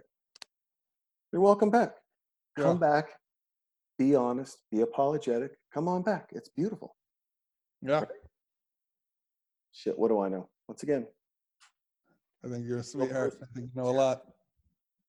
When what would what would your comfort level be if you're dating a young lady, you you're gonna propose, right? You've got all this stuff going on, and her ex-boyfriend is not only best friends with the dad, mm-hmm. He's affluent. He's got a beautiful home, and he's super talented in all the ways you're not. How do you how do you navigate those waters? I mean, besides just putting your dick over his shoulder and being like, mm. "Did you yeah. grow a third arm? Oh, sorry, that's my penis. I'm John." yeah, I don't, I don't know. I don't know what you do with that. That's the the. I think more so the more than the successful and talented the best friends with the dad. That's that's the weird thing. That's See, that's the, the that's weird because it's the least weird thing to me. Really? Yeah, the other stuff, I don't care. So what? You made some money. So what? You can carve some wood. Screw you. See, I'm the exact opposite. I'm like, oh, you're best friends the dad. I'm not marrying the fucking dad. If you think I care, every time we're here, I'm showing you, even with her dad's co-signing, him being your best friend, you can't have this. Nana, nana, boo, boo. Stick your head in, do, do. I win, you lose, and dad's the best friend. It might show you you might want to make better friends if you want to land a hot piece of ass like this right here. Ha ha ha ha ha ha. So I'm coming to America was wrong. You in with the girl's father, you in with her. Right. Wrong. However, the whole whittling shit and making really nice stuff and knowing that I can't put two toothpicks together to make a cross. That drive me fucking because then I, would have to try. I'm like, nah, I'm racking my brain, right? I'm like, well, what do I do? I got to do. What do I do better? And it's like, um, well, okay, I actually don't do any woodworking. I have no skills like that, none at all. That's when you put on the speedo and you go play a little, play, do a little swimming. What's the uh, when you were younger and everyone stops as he walks out in the speedo? It's just Ben's got a good body though. Good for you, Ben. Your nipples are a little bit wanky, but you know that's not for me to judge. Actually, they're great nipples. I'm kidding. Um, when you were younger, go back to when you were traveling and you're, you know, you're a professional athlete. And you're messing around. Did you ever, at a family event, get uh, get a little too aggressive, play a little too hard? No. That's just not me. I like at that kind of stuff I could care less. Yeah. At that kind of stuff I'm like whatever. I'm, I'll, I'll go sit and have some cocktails or whatever and just hang out. But uh that stuff nah. I mean, I love the spikes and yeah. uh you know, it's it's so funny because the dad's getting mad and Owen Wilson's like flirting with his wife, soon to be wife and it's it's one of those things where it's like, all right, what are we gonna do, guys? And he's obviously out of the group, right? He's just yeah. It's not his thing. Robert De Niro in good shape back then. Good shape, man. Yeah. Well, well he got ready for the pool. Didn't have to wear a speedo, but he got ready for the pool. Yeah. It was. I mean, this this reminds me of the other film, uh, you know, that we've talked over but when it comes down to a, a violent sports scene, Wedding Crashers. Oh yeah, right. Football. Football. Maryland does. That's right. a sack lunch. No, no, no, no, no, no. Every time I'm in Maryland, I'm like crab cakes and football. People are like, "What are you talking about?" I'm like, "That's what Maryland does." That's what Maryland like, does: crab cakes and football and broken noses. Oh, just blood water. Nose. He's like, look, I got the spike, and there's blood everywhere. The fuck are you doing? It's just a mom game. just comes comes running in. I love that mom comes running in. He's just like, well, and look at the look at his curl. She's just like, um, what did you do that for? I and I love that everyone over like someone getting hit in the in the face. I like, she's like, got the eye swollen shut but her nose is fine, yet she was gushing blood from her nose? Allegedly. Allegedly. From the eye. Oh. Here we go. Here we go. I love it. So good. The beginning to the I end. remember man. what was supposed to be in that. Yeah, the ring. His clothes. Oh yeah.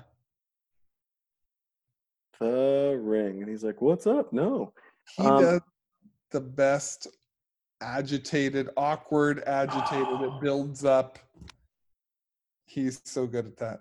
How many shades of brown and blonde is she wearing if you consider her hair, her skin tone, her sweater, her pants, her nails, and her lipstick? lipstick. Yeah. Let's not even forget the socks that I'm sure that we're not seeing and shoes. She socks. is monochromatic to the Oh, just hey, who are you? What would your what would you call your personality? Beige. How beige? As fucking beige as beige can get. I, I feel like that's very New England though. You think so? Oh, look, she's got the brown watch band with the gold. That's black. Is that brown or black? Brown, because she matches her brown headband holder, her pony holder thing. Uh oh, she's feeling frisky. She's feeling. He's feeling frisky. Uh-oh. He is, uh, hey there, Dad. Goodness gracious. Wow. How many sheets do they have? What What are those? those I'm going to go tablecloths. Yeah. Ever been caught like... almost getting some? What's that? Ever been caught almost getting some? No. No? No. Yeah. I'm trying to think. No, I mean, I wasn't. I wasn't dating. I wasn't even making really. I wasn't really even making out in high school. I was such a prude. Oh, I was too. I didn't get Even- freaky. Even even later when I was not. No, never almost got caught. I mean, my kids caught me a couple times with the wife, and just yeah, just just yelling at my wife.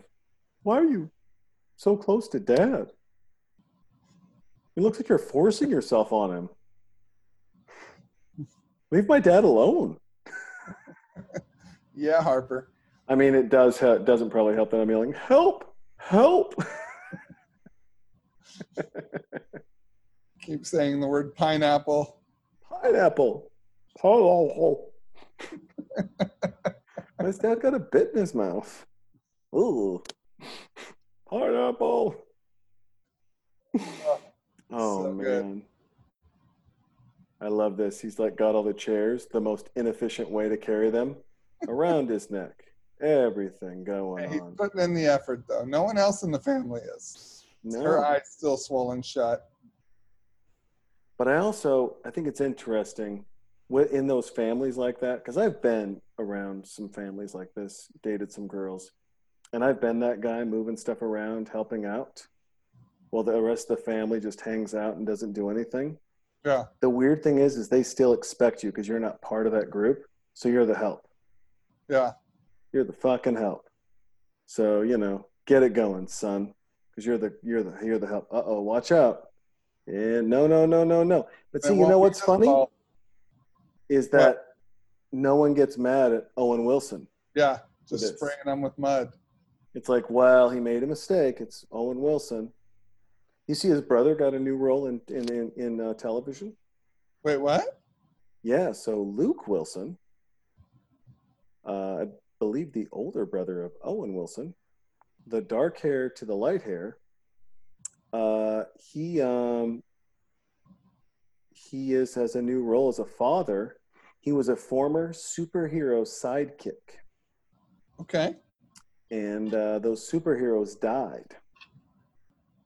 And he uh, he got a he married a lady whose uh, husband had um, passed away, inherited a couple of inherited a kid, and I think brought his own kid over at the same time, right? So you got a little stepbrother stepsister thing going on. You got a couple things happening, Yep. and he's the father. So he's gone from a superhero sidekick named wait for it, Mr. Stripey. and now he's a stepdad. And the show is called Stargirl, and it's on uh, the DC network, DC Comics or whatever. I don't know. No idea. Have you ever, um, John? I mean, he's got a. There's a whip. There's a thong. Strap on dildo. Strap on dildo. I'm sure the dad got the Like wrong. I like how this is what the dad thought was, you know, his bag when he obviously got the wrong bag. And cats are a pain in the ass for sure. Get that cat outside. Oh, Jinxie cat. Oh, Jinxie. Um, have you? Uh, what's the what's the kinkiest thing someone's brought into the bedroom? Hmm. Just all kinds of like vibrators and things like that. No one's been too kinky. No one's I had I had handcuffs, still do, from a former job. Mhm. Um, so those have come out to play. Excellent. Handcuffs are always fun. Yeah. And and the real ones where it's like you can't you can't get out. That's real. Like there's no little safety latch on it. There's no fur. It, it's legit. You're locked in. You're like, um, yeah, this isn't. Listen, uh, I don't know what to tell you, but you're not David Blaine, and you're arrested. Yeah. So those have come out. Um, trying to think if anything other th- other than that. Nothing too crazy. I mean, I've told you the the vibrating anal beads story. No, I haven't. I don't think so. So I was living. Um, I was living with. I uh, was Chris Mills. No, I was living with um, uh, Walker at the time. Okay. Second second place out of college. uh, I was there with uh, Walk Dog. We were having a good time. And I was out with Mills and uh, Brett, and we went to uh, Chester Drawers. Classic. Classic check for source. Yep. We ended up uh, following these group of people back to their apartment. These two ladies had a great time, and uh, it was time to go to bed. And obviously, um, you know, mm-hmm. I wanted to stick around. And Brett's like, "Hey, no," and I was like, "That's a double yes in my book. I'm in." Well, um, she had uh, brought out uh, some, you know, vibrating anal beadage, if you will. And she said, when I start coming, pull these out. I was like, okay, perfect. So I heard her start and I pulled them out like I was starting a chainsaw or a lawnmower. well, John, it's kind of a rough go. Um, poop flew up, obviously, uh, and it um, it was an uncomfortable experience for her, for me, and uh, you know, pretty much everyone involved. It was it was you know it was a traumatizing experience across the board. Not good. Um, obviously, I didn't burn down someone's sculpture in any way, shape, or form, but uh, it was it was not good. So I'm trying to think though with toys. I mean, like you know, we have you know, we don't have any. I mean, it's vibrators, dildos, handcuffs, no whips, right? I mean, no whips. Uh, I've I've had a little paddle, little like little leather whip paddle thing. I mean, yeah. yeah no. Little tickler things with the feather. The feather. Done the Some body paints. Stuff. I've done the body chocolate and body paints. Well, I haven't done that. That's fun for the whole family. Everyone wins. Everyone does. If you're going to do um, uh, whipped cream, you know, the can. Yeah. Make sure there's no hair on either person because the hair gets really sticky and it'll stick to other hair. And it's like a Velcro seal. And it doesn't just come apart.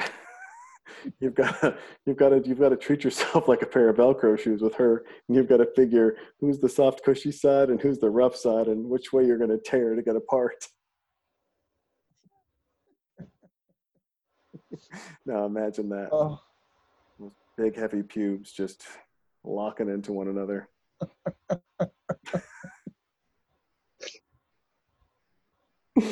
good times had by all i learned that from uh, from a different girl whose father told me while we were watching her play softball, I don't like you. You should break up with her.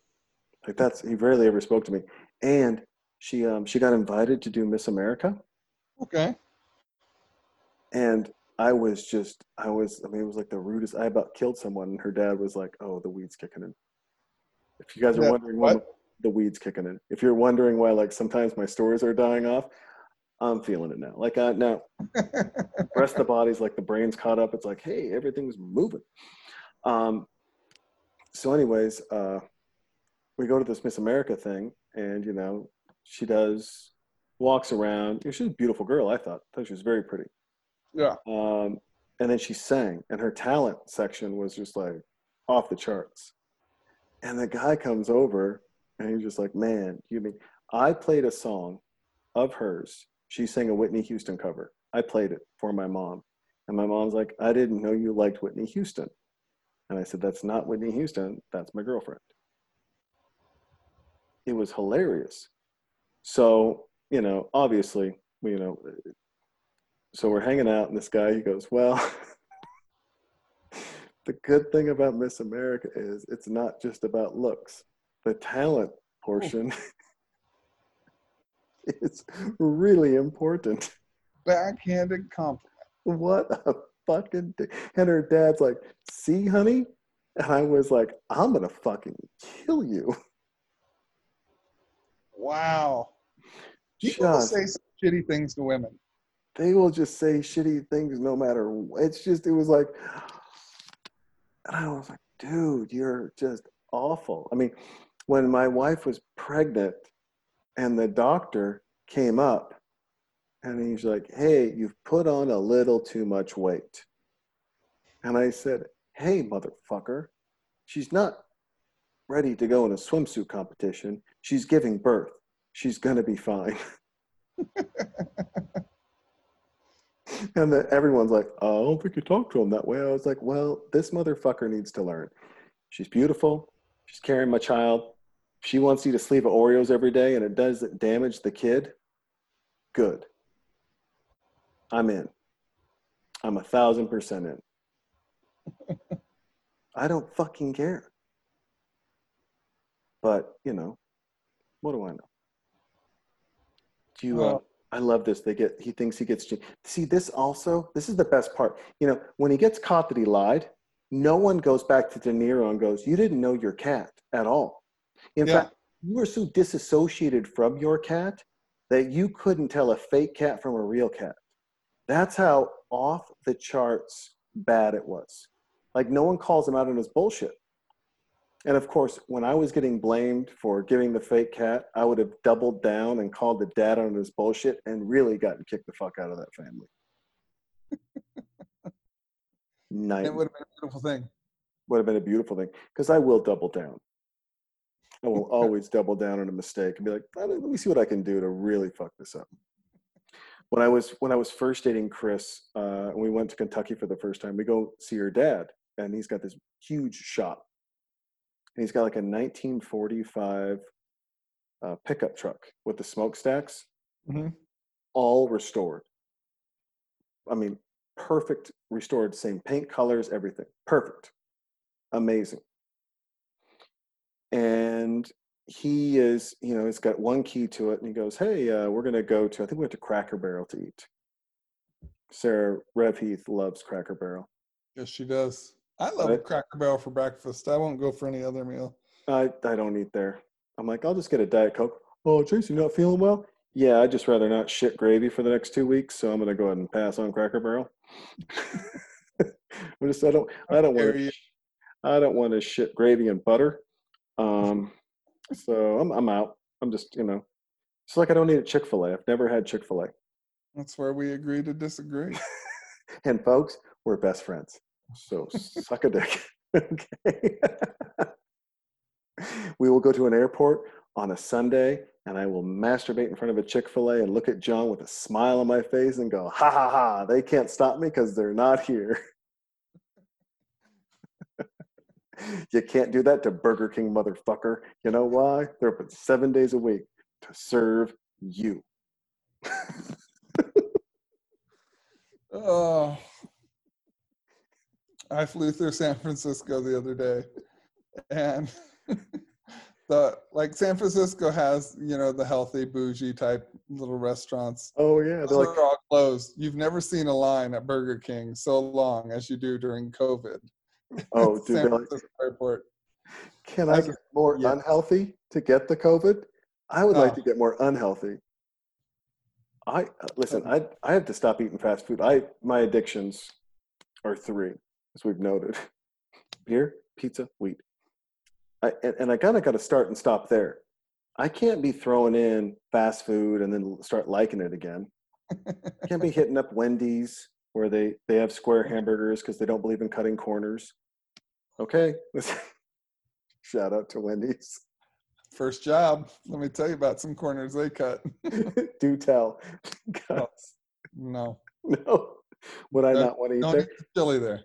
Don't eat the chili. Oh no, I, I don't believe that fast food can make chili. I think that's it's a, it's like it's like going to a fast food place and being like, "How's the creme brulee?" And they're like, "Made fresh, obviously, from the freezer." And I'm like, "Oh, did you overcook that meat? Well, save it for the chili tomorrow." Oh, uh, what's in a frosty? Uh, that was legit. I, it was just came in a bag, so but I think there's a porno call that just came in a bag.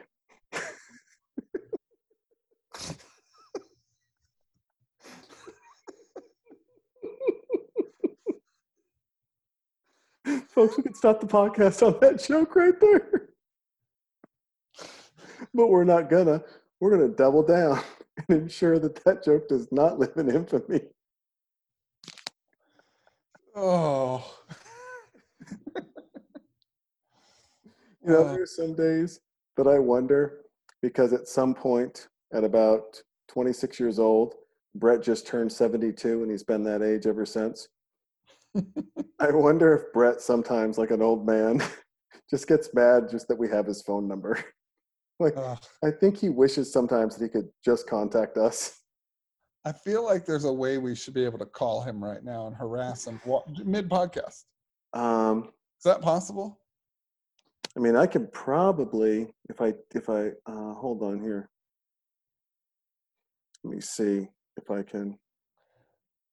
What I Maybe put can. him on speaker or something. There's got to be a way. You got to harass the Godfather. oh, he is? Let me see. I wonder how we can do that. Joe Rogan just calls him and puts him on speaker. He does, but he's also, um, he's calling through Skype. Ooh. That's tied into his whole system. Because I've called someone on speaker before and it just didn't. It didn't. I gotta trans- figure that. If I did it on Skype, because he has Skype, I know it's on his phone, so it would ring to his phone. But we're on Zoom, and Zoom doesn't allow. We got to figure that out next time we do this. I'll I'll I'll noodle on that. We'll figure that out because I do. I just think he's sometimes like, I don't know that Jason should have my phone number. Oh, for sure. I love that Robert De Niro has like a driving beret on with gloves. Yeah, and you know, and they're racing, right? You know, and Ben's just he's like, well, you got to go this way and this way, and it's just like, and gas it. And there's got to be no way that that whatever Robert De Niro is driving, maybe a Lincoln or a Mercury, hmm is going to beat that S class. No, Unless they went for the little engine. Unless he went for like a V6 S class. he just went for a 1.2 liter S class. I do love that though. Just pointing the eyes, pointing at him. Um, Ooh, he's- do you wear gloves when you drive, John? Do they make gloves that size? I sh- they do, but I sure don't. I don't think they do. I have worked with guys who have these driving gloves, hmm and my God, it's just awful. I'm just Are like, they what? are they- are they fingerless?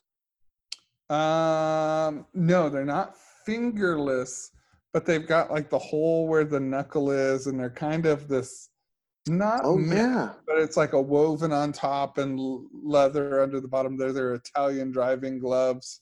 hmm It's just like, oh my God, killing me. Yeah, I um I don't know. I think it's a hard thing to uh how do I put it? Hang out with a, a person who drives with gloves on. Yeah, it's just I mean, listen, if Robert driving around town. Yeah, I mean, if Robert De Niro is in the house, right? And I see him driving around with gloves, right? Every time I talk to him, I only speak French to him. Yeah. Bonjour. And he's like, what? I'm like, bonjour. I'm not French. Uh, well, the way you fucking drive is, you pussy, your gloves. Is this paint? Did you paint a cat? Did you paint the cat's tail? I love that that's like such a horrible thing. Like, how dare you do that to I'd paint a cat's tail. I see people dye their dog's hair all the time. I'd paint a But cat's back then, tail. painting your cat's tail. And there's no paint on that cat's tail. We can see that. We can see that. Um, that cat destroyed a lot of shit. Yeah, that cat got after it. There's there's paintings on the wall, Has discombobulated. Banjo ever done that kind of damage? No. First of all, Banjo's not Banjo right now. Every time I do a podcast now, he comes into Chris's office with me and he just goes and lays and so I've got him trained to where he lays under her desk. Uh, Perfect. So when I leave and she comes in here to work, he comes in here and lays right under it so she can't wheel back and forth and adjust.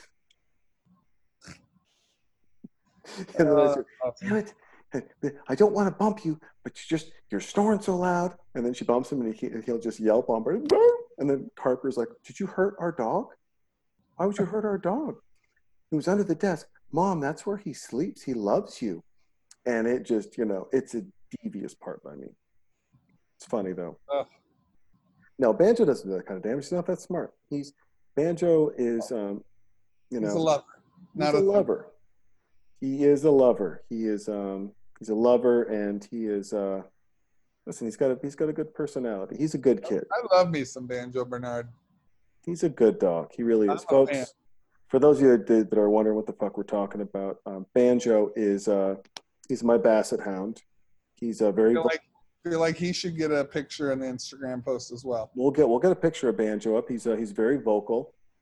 Um, he loves Father John though. He jumps up in his lap. And I don't mind. Seventy pounds too. He's a big boy. Is he But fat. 70? Yeah, he's seventy pounds. I told Chris he wouldn't get over thirty-five. well, you win some, you lose some. He's big boned. Big boned. I didn't realize that he'd carry his weight so well. I mean, he's Yeah. lean. He's got muscle tone. He's got long nails because I hate clipping his nails. Poor guy. I just do. He's a sweetheart. It's not your fault. No, I just, you know what? I'd just rather give him pepperonis. Here you go, bud. Ah, just living the dream. Just, uh, he, Chris is like, dude, what the fuck? This dog shits five times a day, and he really does. Could be the fact that Harper will just take a big spoon, gut it, gut it through peanut butter. So it's just a mound of peanut butter on top, and she sits in front of him and pets him as he licks the peanut butter off. Just living the dream. I saw a thing today. It was an advertisement for a thing you like suction cup or put hang on your b- bathroom on like your shower wall. Mm-hmm. It looks like those plastic things that would kind of exfoliate or scrub your skin. Those old, it's like solid on one side and got lots of little prongs. Oh, sure. fill it full of peanut butter. So the dog sits there and licks that while you bathe them and they don't go crazy. Oh, interesting. I was like, that's genius. That is. I, I mean, he just Banjo knows when it's his bath time, and he just freezes. He doesn't move at all. He's just like, uh, when's this over? And then, of course, when it's dry off time, right? Then he loses his mind, runs around, goes crazy, gets in the blow dryer, howls at it. You know, then it's the fun time. And he knows he gets a lot of treats as well. It's, it's you know, good, clean living. But um, that's a great idea for people, you know, that don't, uh, you know, don't Yeah. uh, don't don't have a, a dog as pliable as the Bernard. Poor guy. A lot of people don't. Have you ever uh, been close to engagement, John? I forget. Nah, Like, what, what ring shopping or gotten a ring and then decided to I've return been, it? I've been close to where I was. I was. I was right there thinking about it, about to go shopping Yeah. two times. And then you went back in the spearmint rhino and you're like, I'll just give her another dance. Chastity has my. Doesn't matter what city I'm in. If her name's Chastity, she's got my number. Well, I mean, it's you know, she is Chastity is always a fun dancer with with a great attitude. However, for whatever it's worth, I uh, I really love Misty Mountains. I um, you know, uh, Uh, Gaylord M. Focker. Gaylord. Yeah, Gaylord. I love it. And the actor, the guy who's the um, who's the baggage delivery guy. He's a he's a he's been in quite a few shows. Oh, I didn't get a good look. Yeah, he was um, uh, that Bone Collector on NBC. I don't think that's going to come back for a second season, but he's the paralyzed guy. Classic. Just a classic winner. He's amazing. Wow, they're just shitty. They were just shitty to him. They were, and you know what? I'll tell you what, and I, you know, controversial topic here in the world of meet the parents. I wouldn't get back together with her the way that she did not stand up for him in front of her family No. and everything else. I'm sorry, man. I- You know what? That's a that's a character piece. You're supposed to know him. You character just hung him out to dry. She hung him out to dry. She did. She was she was not nice. Oh, Uh, this. oh, I love this. Bum, bum, bum, bum, bum, bum. I also it's uh this is like the nice version of planes, trains, and automobiles. Hi, how can I help you? You can start by wiping that. Have you done that one smile. Yes. Yeah. In fact, I wanna I wanna get this right. What is it? It's um planes, trains, and automobiles. Um, hold on. F bomb scene. Because, dear Pam, hope this helps. 97 percentile. So sweet. It's only, I wish it was just, it's like they would just print it, right? In text. I don't need it on the video, you dicks. I could play it and get in trouble if I wanted to. Want to. But yeah, it's like you can start by wiping that fucking smile off your fucking face and those fucking rosy cheeks. Then you can get me a fucking car with four fucking wheels and a fucking steering wheel, a fucking engine that'll go down the fucking road. Sir, do you have a receipt? No. I fucking dropped it. Oh, sir, you're fucked. Pretty close to that, folks. Pretty close. I feel like it was it was dead on. Pretty much like dead on. If you haven't seen the movie, 100% dead on. 100% dead on. Now, even after this, she gets a fax. Now that she's got stats, now she stands up to her parents. See, this once again, this bothers me. I don't Yeah. like this. I don't like that. You didn't trust him. You didn't trust him. Yeah. It took someone else sending you something so that you would stand up to your dad. It's a problem. I don't like it. You know, we had a, um, Oh, yeah, I dated a girl who wouldn't stand up to her parents at all. hell no.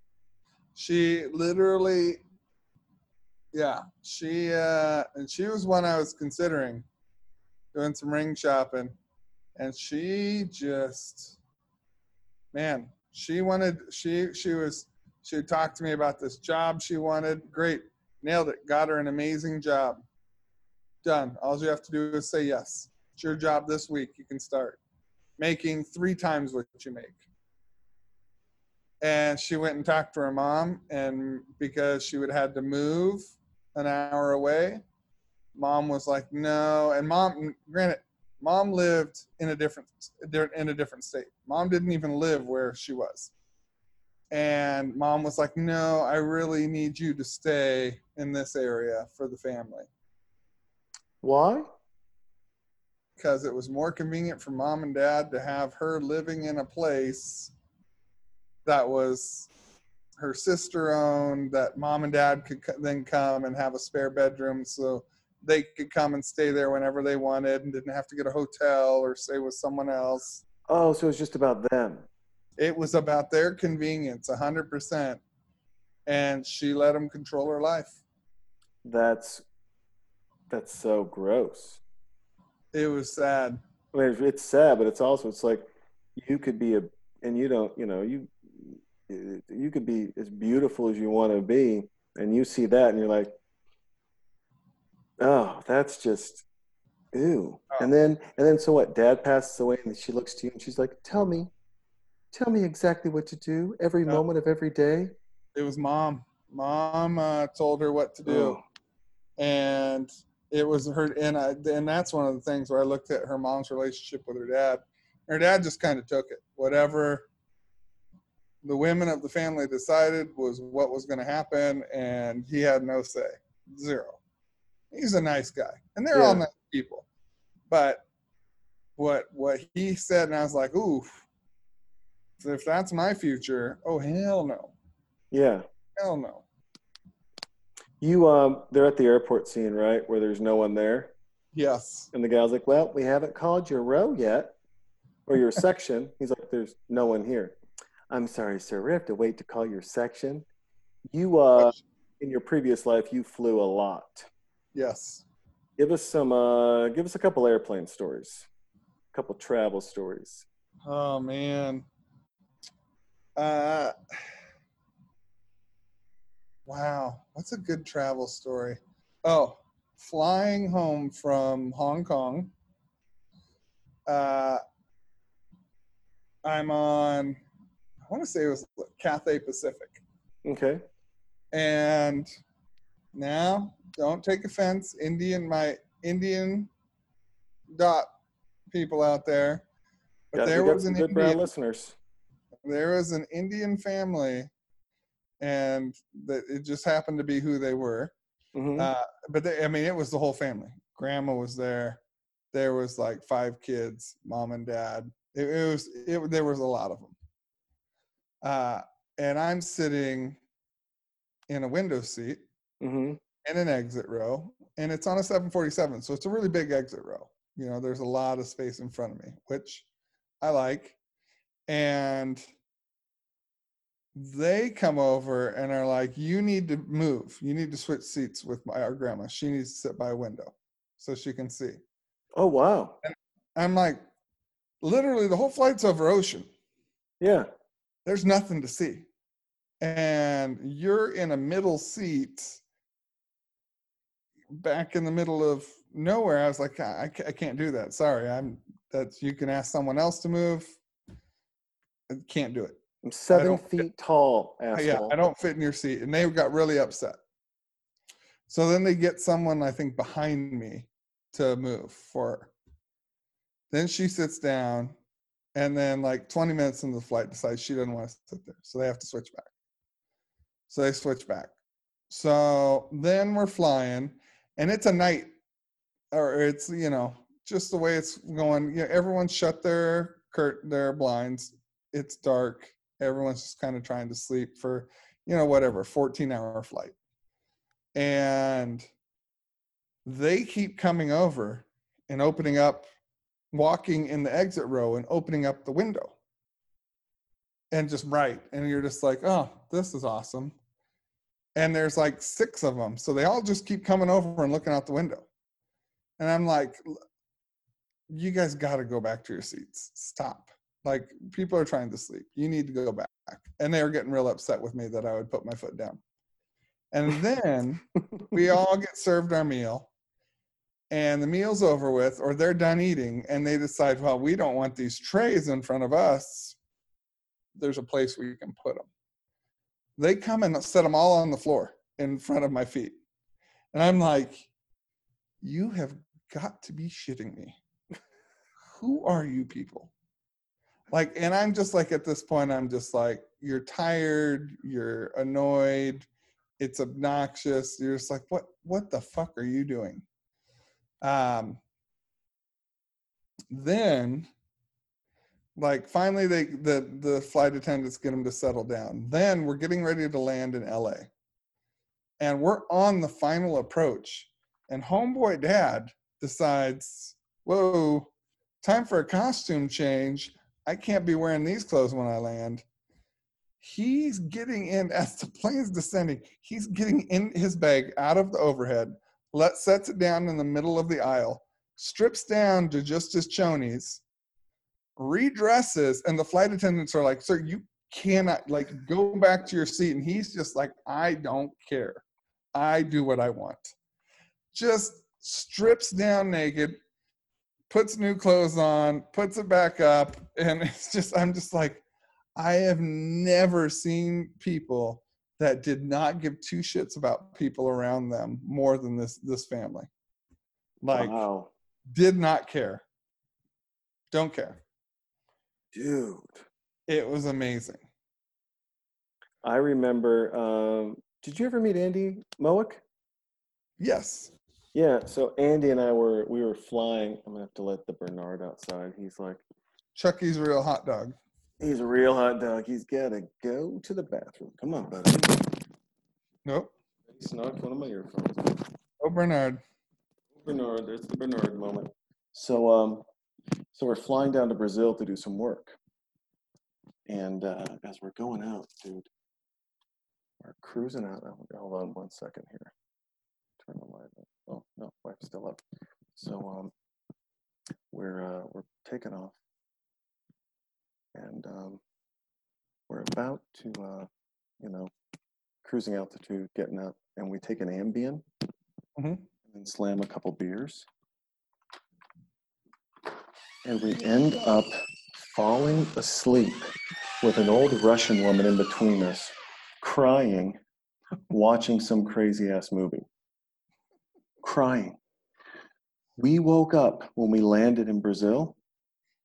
Our heads were on each of her shoulders. I had dried tears and boogers. She had tear stains on each shoulder, and she was not happy. She was like, You motherfuckers. The fuck do you think you are? Oh, dude, we ruined it. was bad, bro. It was not good. Oh. Or it was, that great. Was me being a bad passenger. Not. Did you um? If you were gonna ask a oh man, you didn't fucking go outside yet, you dipshit.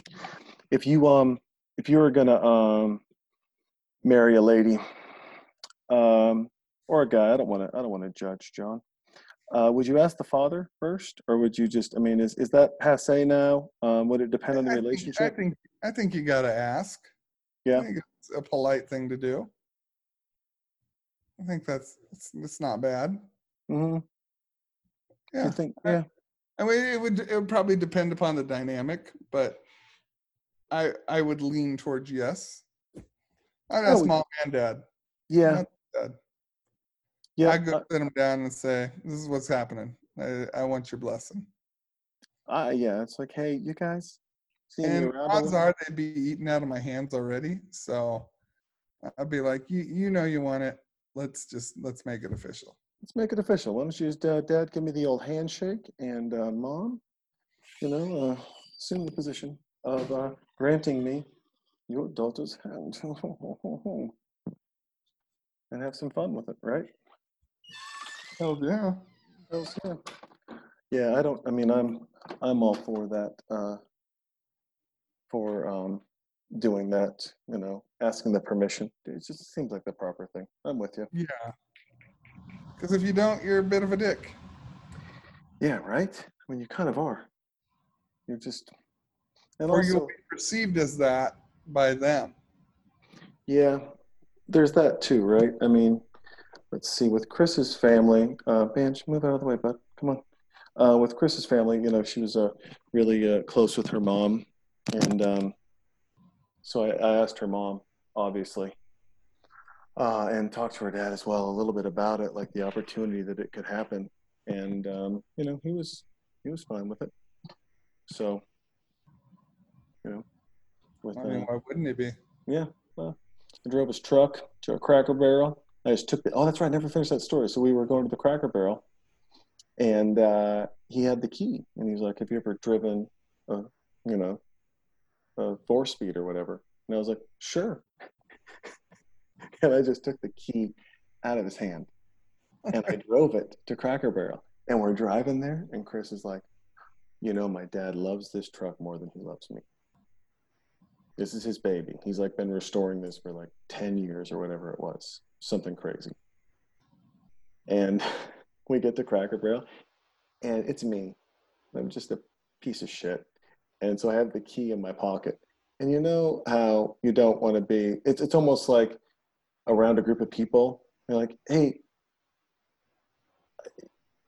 the beer was five dollars, or the beer was three dollars. I gave you five dollars. Like, where's my dollar or two dollars back? You know, did you tip? You know, you don't want to ask the question. You want to assume they tipped, but at the same time, you're also like, hmm, I think they pocked the two dollars, right? It's kind of that scenario, and it's it's in the air, and I've just got the key in my pocket, and I'm just we're eating dinner. We have dinner at Cracker Barrel, and then we go outside, and then he's like, "All right," and I'm like, "See you back at the house." I'm so cocky. I'm backing it in, and I hear him just yell, "Stop!" and I hit the brakes, and he had a piece of rebar out, and I was like two inches away from putting a hole in the back of his. Oops. Then he gave me a shot of moonshine from the fridge, and we've been boys ever since. What's up? Boom. Boom. Like it. You like it. Um, I, you know, I love these these crazy little outtakes where it's showing Ben Stiller going after, you know, he doesn't know it's the camera and he's talking to it. It's also it's it's weird. Like this is a really duplicitous thing when you're super high. This is a weird thing, right? Because you're just like, it's a t- we're making fun of someone being themselves, where we're invading their privacy. Yeah. Like this invasion of privacy is okay because it's funny, right? It's just weird. It's you know, it's it's a weird thing for a dad to have cameras in his house watching people. That's also super creepy, bro. Real weird. And that's more of a normal thing now. People got cameras. I know. You're always on camera now. You just have to assume. yeah, you have to assume a lot of awful shit, don't you? It's oh, you can't. do. it's weird, man. I don't know. I don't like the whole camera thing. Are you gonna? Did you see the Apple update? Are you gonna do the Apple update so they can tracer you? So is that what it is? So we can do the. Yeah. I don't know about that. I mean, at the end of the day, they, you know, I think They're gonna do it anyway. Well, I mean, I think they already know based on Facebook posts, social media posts, Instagram, Twitter, if it, right? You can you instantly know their geolo. Even if you use a VPN, that's in front of Facebook. Facebook's still in the back, transmitting cellular data over here to different things. Yep. So, you know, they, they don't, I mean, people, guess what? If you're worried about the mark of the beast, that happened with the first app on the cell phone. I mean, they just found a way to, to mark you, track you. You know, um, we got our st- we got our government um, check, you know, for the bailout or whatever, and it was on a cash card. You know, my neighbor's like, "Man, why is it on a cash card?" And I go, "Hold on, you guys. Like, let, let me research the card company, check out the fees for you, so I can tell you how you can move or access your money." And one of the things was is that um, this card, when they send it to you, it um, you can't transfer the money from the card into the bank account into your bank account. That's weird. So, well, because they want the money back out in circulation, right? Yeah. So if I just put it in savings and hunkered down, that money's not in circulation, Yeah. right? So then people aren't spending money. If they're not spending money, you know, da da da da. So I'm explaining this to uh, the neighbors, and I said, by the way, you know, just be smart with what you buy. And they were like, why? And I said, because if they're tra- making sure that money, that a majority of the money goes back into the economy, then they can, you know, then the economists can be like, they gave out three trillion, but the money was here, here, and here, which both the stock market here, here, and here, which gave us an X cap of, you know, five trillion higher. So actually, we made two trillion dollars, spending three trillion, but saved the economy. Some dumb math like that. And someone who was really Heather Rogers would listen to this, and she would just pull her hair out and be like, "You're a moron." But you know, you just you look at that, and it's like, all right, well then, you know, they're gonna know what you went shopping for. Yeah. Yep. And I think I saw some things where it was like, yeah, the majority of people spent money on this type of thing. Yeah. And what is, you know, so it's like, all right, so then if you, so if you spent the money correctly, whatever that deemed is correctly, like let's say gas bill, water bill, essential services, whatever that may be, right? Your car insurance for the month. And um, I spent mine on uh, pizza and beer and um, firecrackers and, you know, bottle rockets just the essentials, just the stuff to have a good time, and a shit ton of bleach, because who knows what's happening in this house. And you know, um, so they do the next stimulus check, and they're like, "Man, Jason, you're just not that responsible." And I, you know, I don't think it's it's you know it's you're the kind of person we need to give money to. Quite honestly, you're Yeah. supporting the essential services, so. you're only going to get 500 and if you spend this responsibly maybe next time you'll get 700 but it's up to us. They look to Yeah. you and they're like john man i'll tell you what. You knocked out of the park man. I mean you you really sent the essentials. You did a couple of nice things to help small businesses spending that money. We, that was great. It was a very smart move. We're going to give you 3500 now. Like when, but i mean you know and then how much more controlled are you? Yeah. You're more controlled. It's a crazy thing to think of when you you know when you when you look at that and you're like oh i'm talking to my neighbors about this i'm like you guys i wouldn't go all willy-nilly or crazy i just you know, I mean, I'd be smart. And if you want cash back, get cash back, but it's going to limit it, I think, to a hundred bucks on this card. So, but once Yeah. again, you know, why are you getting cash? Uh, can you not? Is there a place that doesn't take our card? Because tell us about it, and uh, we'll make sure they take it next time. It's it's a weird, weird way to follow people, and people are like, I didn't know this is a conspiracy, you know, uh, podcast. It's not, but it, folks, it's just something to think about. I mean, the conspiracy really should be the the way that we have legislated relationships in this world. That's a conspiracy. You know, Yeah. uh, the fact that it's not real unless the church that is tax exempt because of separation of church and state doesn't adorn it as real, then it's not real. Not a real relationship, man. Sorry It's not good at all. not good at all not good at all it's you know i don't know i think you know i was i always say i think relationships are super weird um uh you know i think i'm i'm fortunate uh well i don't think i know i'm very fortunate you know for the, the wife and kid and family that that i have but i also think it's super rare which is sucks. You know and um i don't know. It's a weird thing man. It's a, it's a weird thing to watch marriage comedies as um, a guy who's been married for you know almost eight years. And uh, i know. And look quick. and look at it and just be like oh that kind of hits hard close to home or or oh shit. Or no i dodged that bullet. Or yeah i knew that person at that time you know that that reacted that way. And thank god i i missed out. I would say to uh to the uh to the people out there don't rush into it for sure. I mean i'm glad i wasn't married at 18 or 21 or 25 or 30 or Uh, anytime yeah. younger. I mean just don't don't do it man. It's just wait. It's fine travel go do other shit who cares it's the end of the world as we know it just go have some fun be responsible but go have fun and do your thing man Make a few bad decisions. I mean, you got to make some because you got to have stories to tell. Listen, you can't Uh, go travel the world and have and come back and like, what'd you do? I walked. I know, but I mean, like, did you have some fun? Yeah, I saw a mountain. Well, okay, and I walked up it and then down it.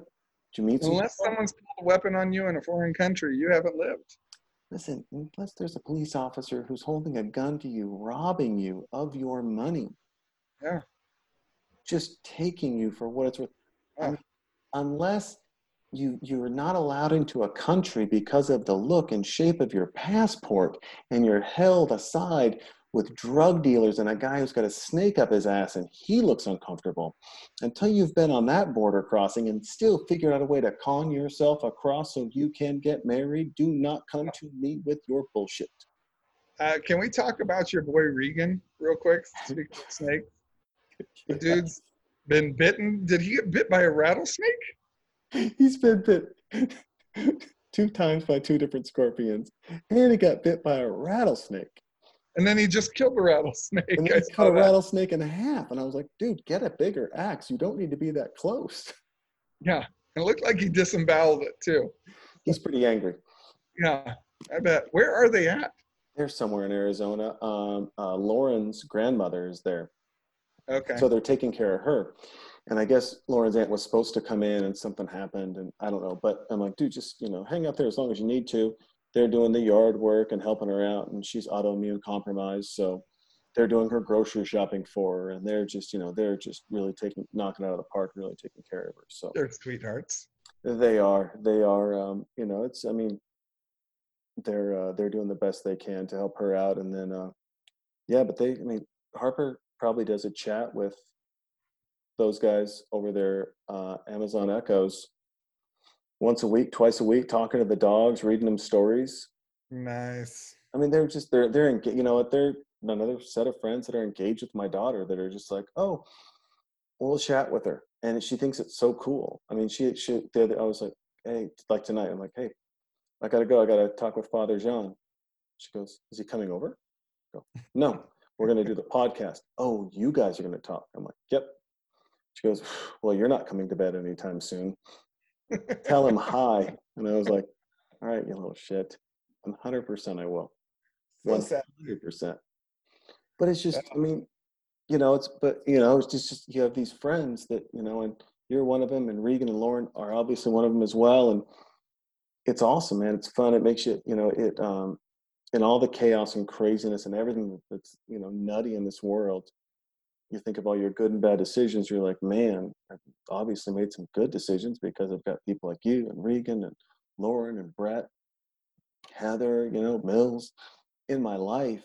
Rev, you, know, you got all these great people that um, that they're around that you're like, oh yeah, and we'll do things for each other and we'll be there for each other's kids and know, talk shit and have fun and be there to to listen and you know be there to lend support or an idea and a thought and dude i mean you know and that's why you know I'll go back to the don't rush thing folks get those people around you first because you need them yeah you need them on the hard days uh, when you're single on the hard days when you're married on the hard days when you're a dad or a mom you need them you know, you just do.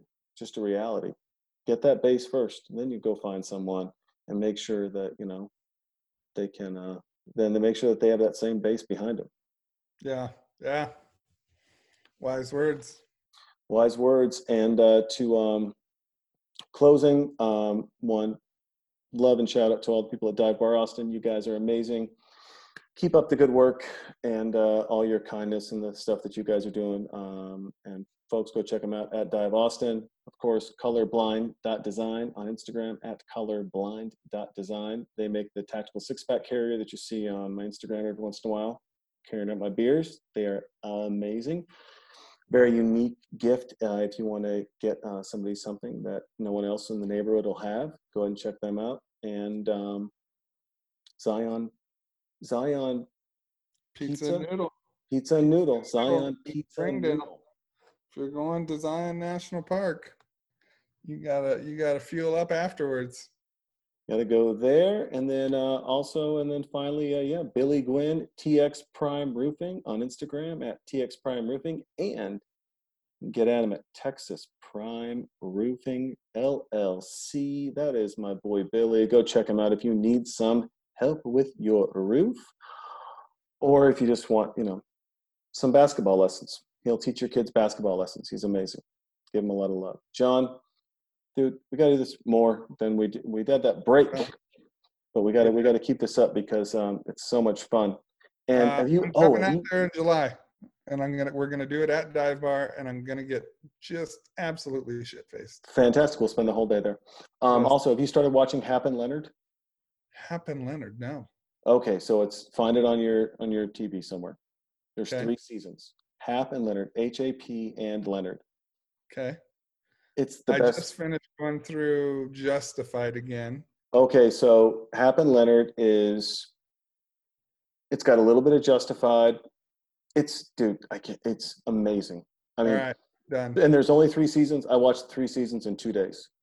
Ugh. I was I was riveted. I don't know if they're going to come out with the fourth season or not. Um, I think it was on the Sundance Channel. Okay. But, um, yeah, dude, it's. Might have to start that though after chemistry. Chemistry is is uh is a little bit. Started after chemistry. Get got chemistry done, and then lock yourself in weeks for, left. for that, and then we're, we're, you know we'll talk about it because it's uh, it's amazing. All right, Hap and Leonard. All right, I'll get Leonard. one in here. I'll get one in first, and then text me. You'll be like, "Yep, that's uh, good shit." Done. All right, brother. I love you, man. Love you too. Be good. And now, folks, your favorite time of the podcast where I end the conversation and my daughter sings about the first time she took a shit. Thank you all. Be good. Bye, brother. Love you, man. Love you too.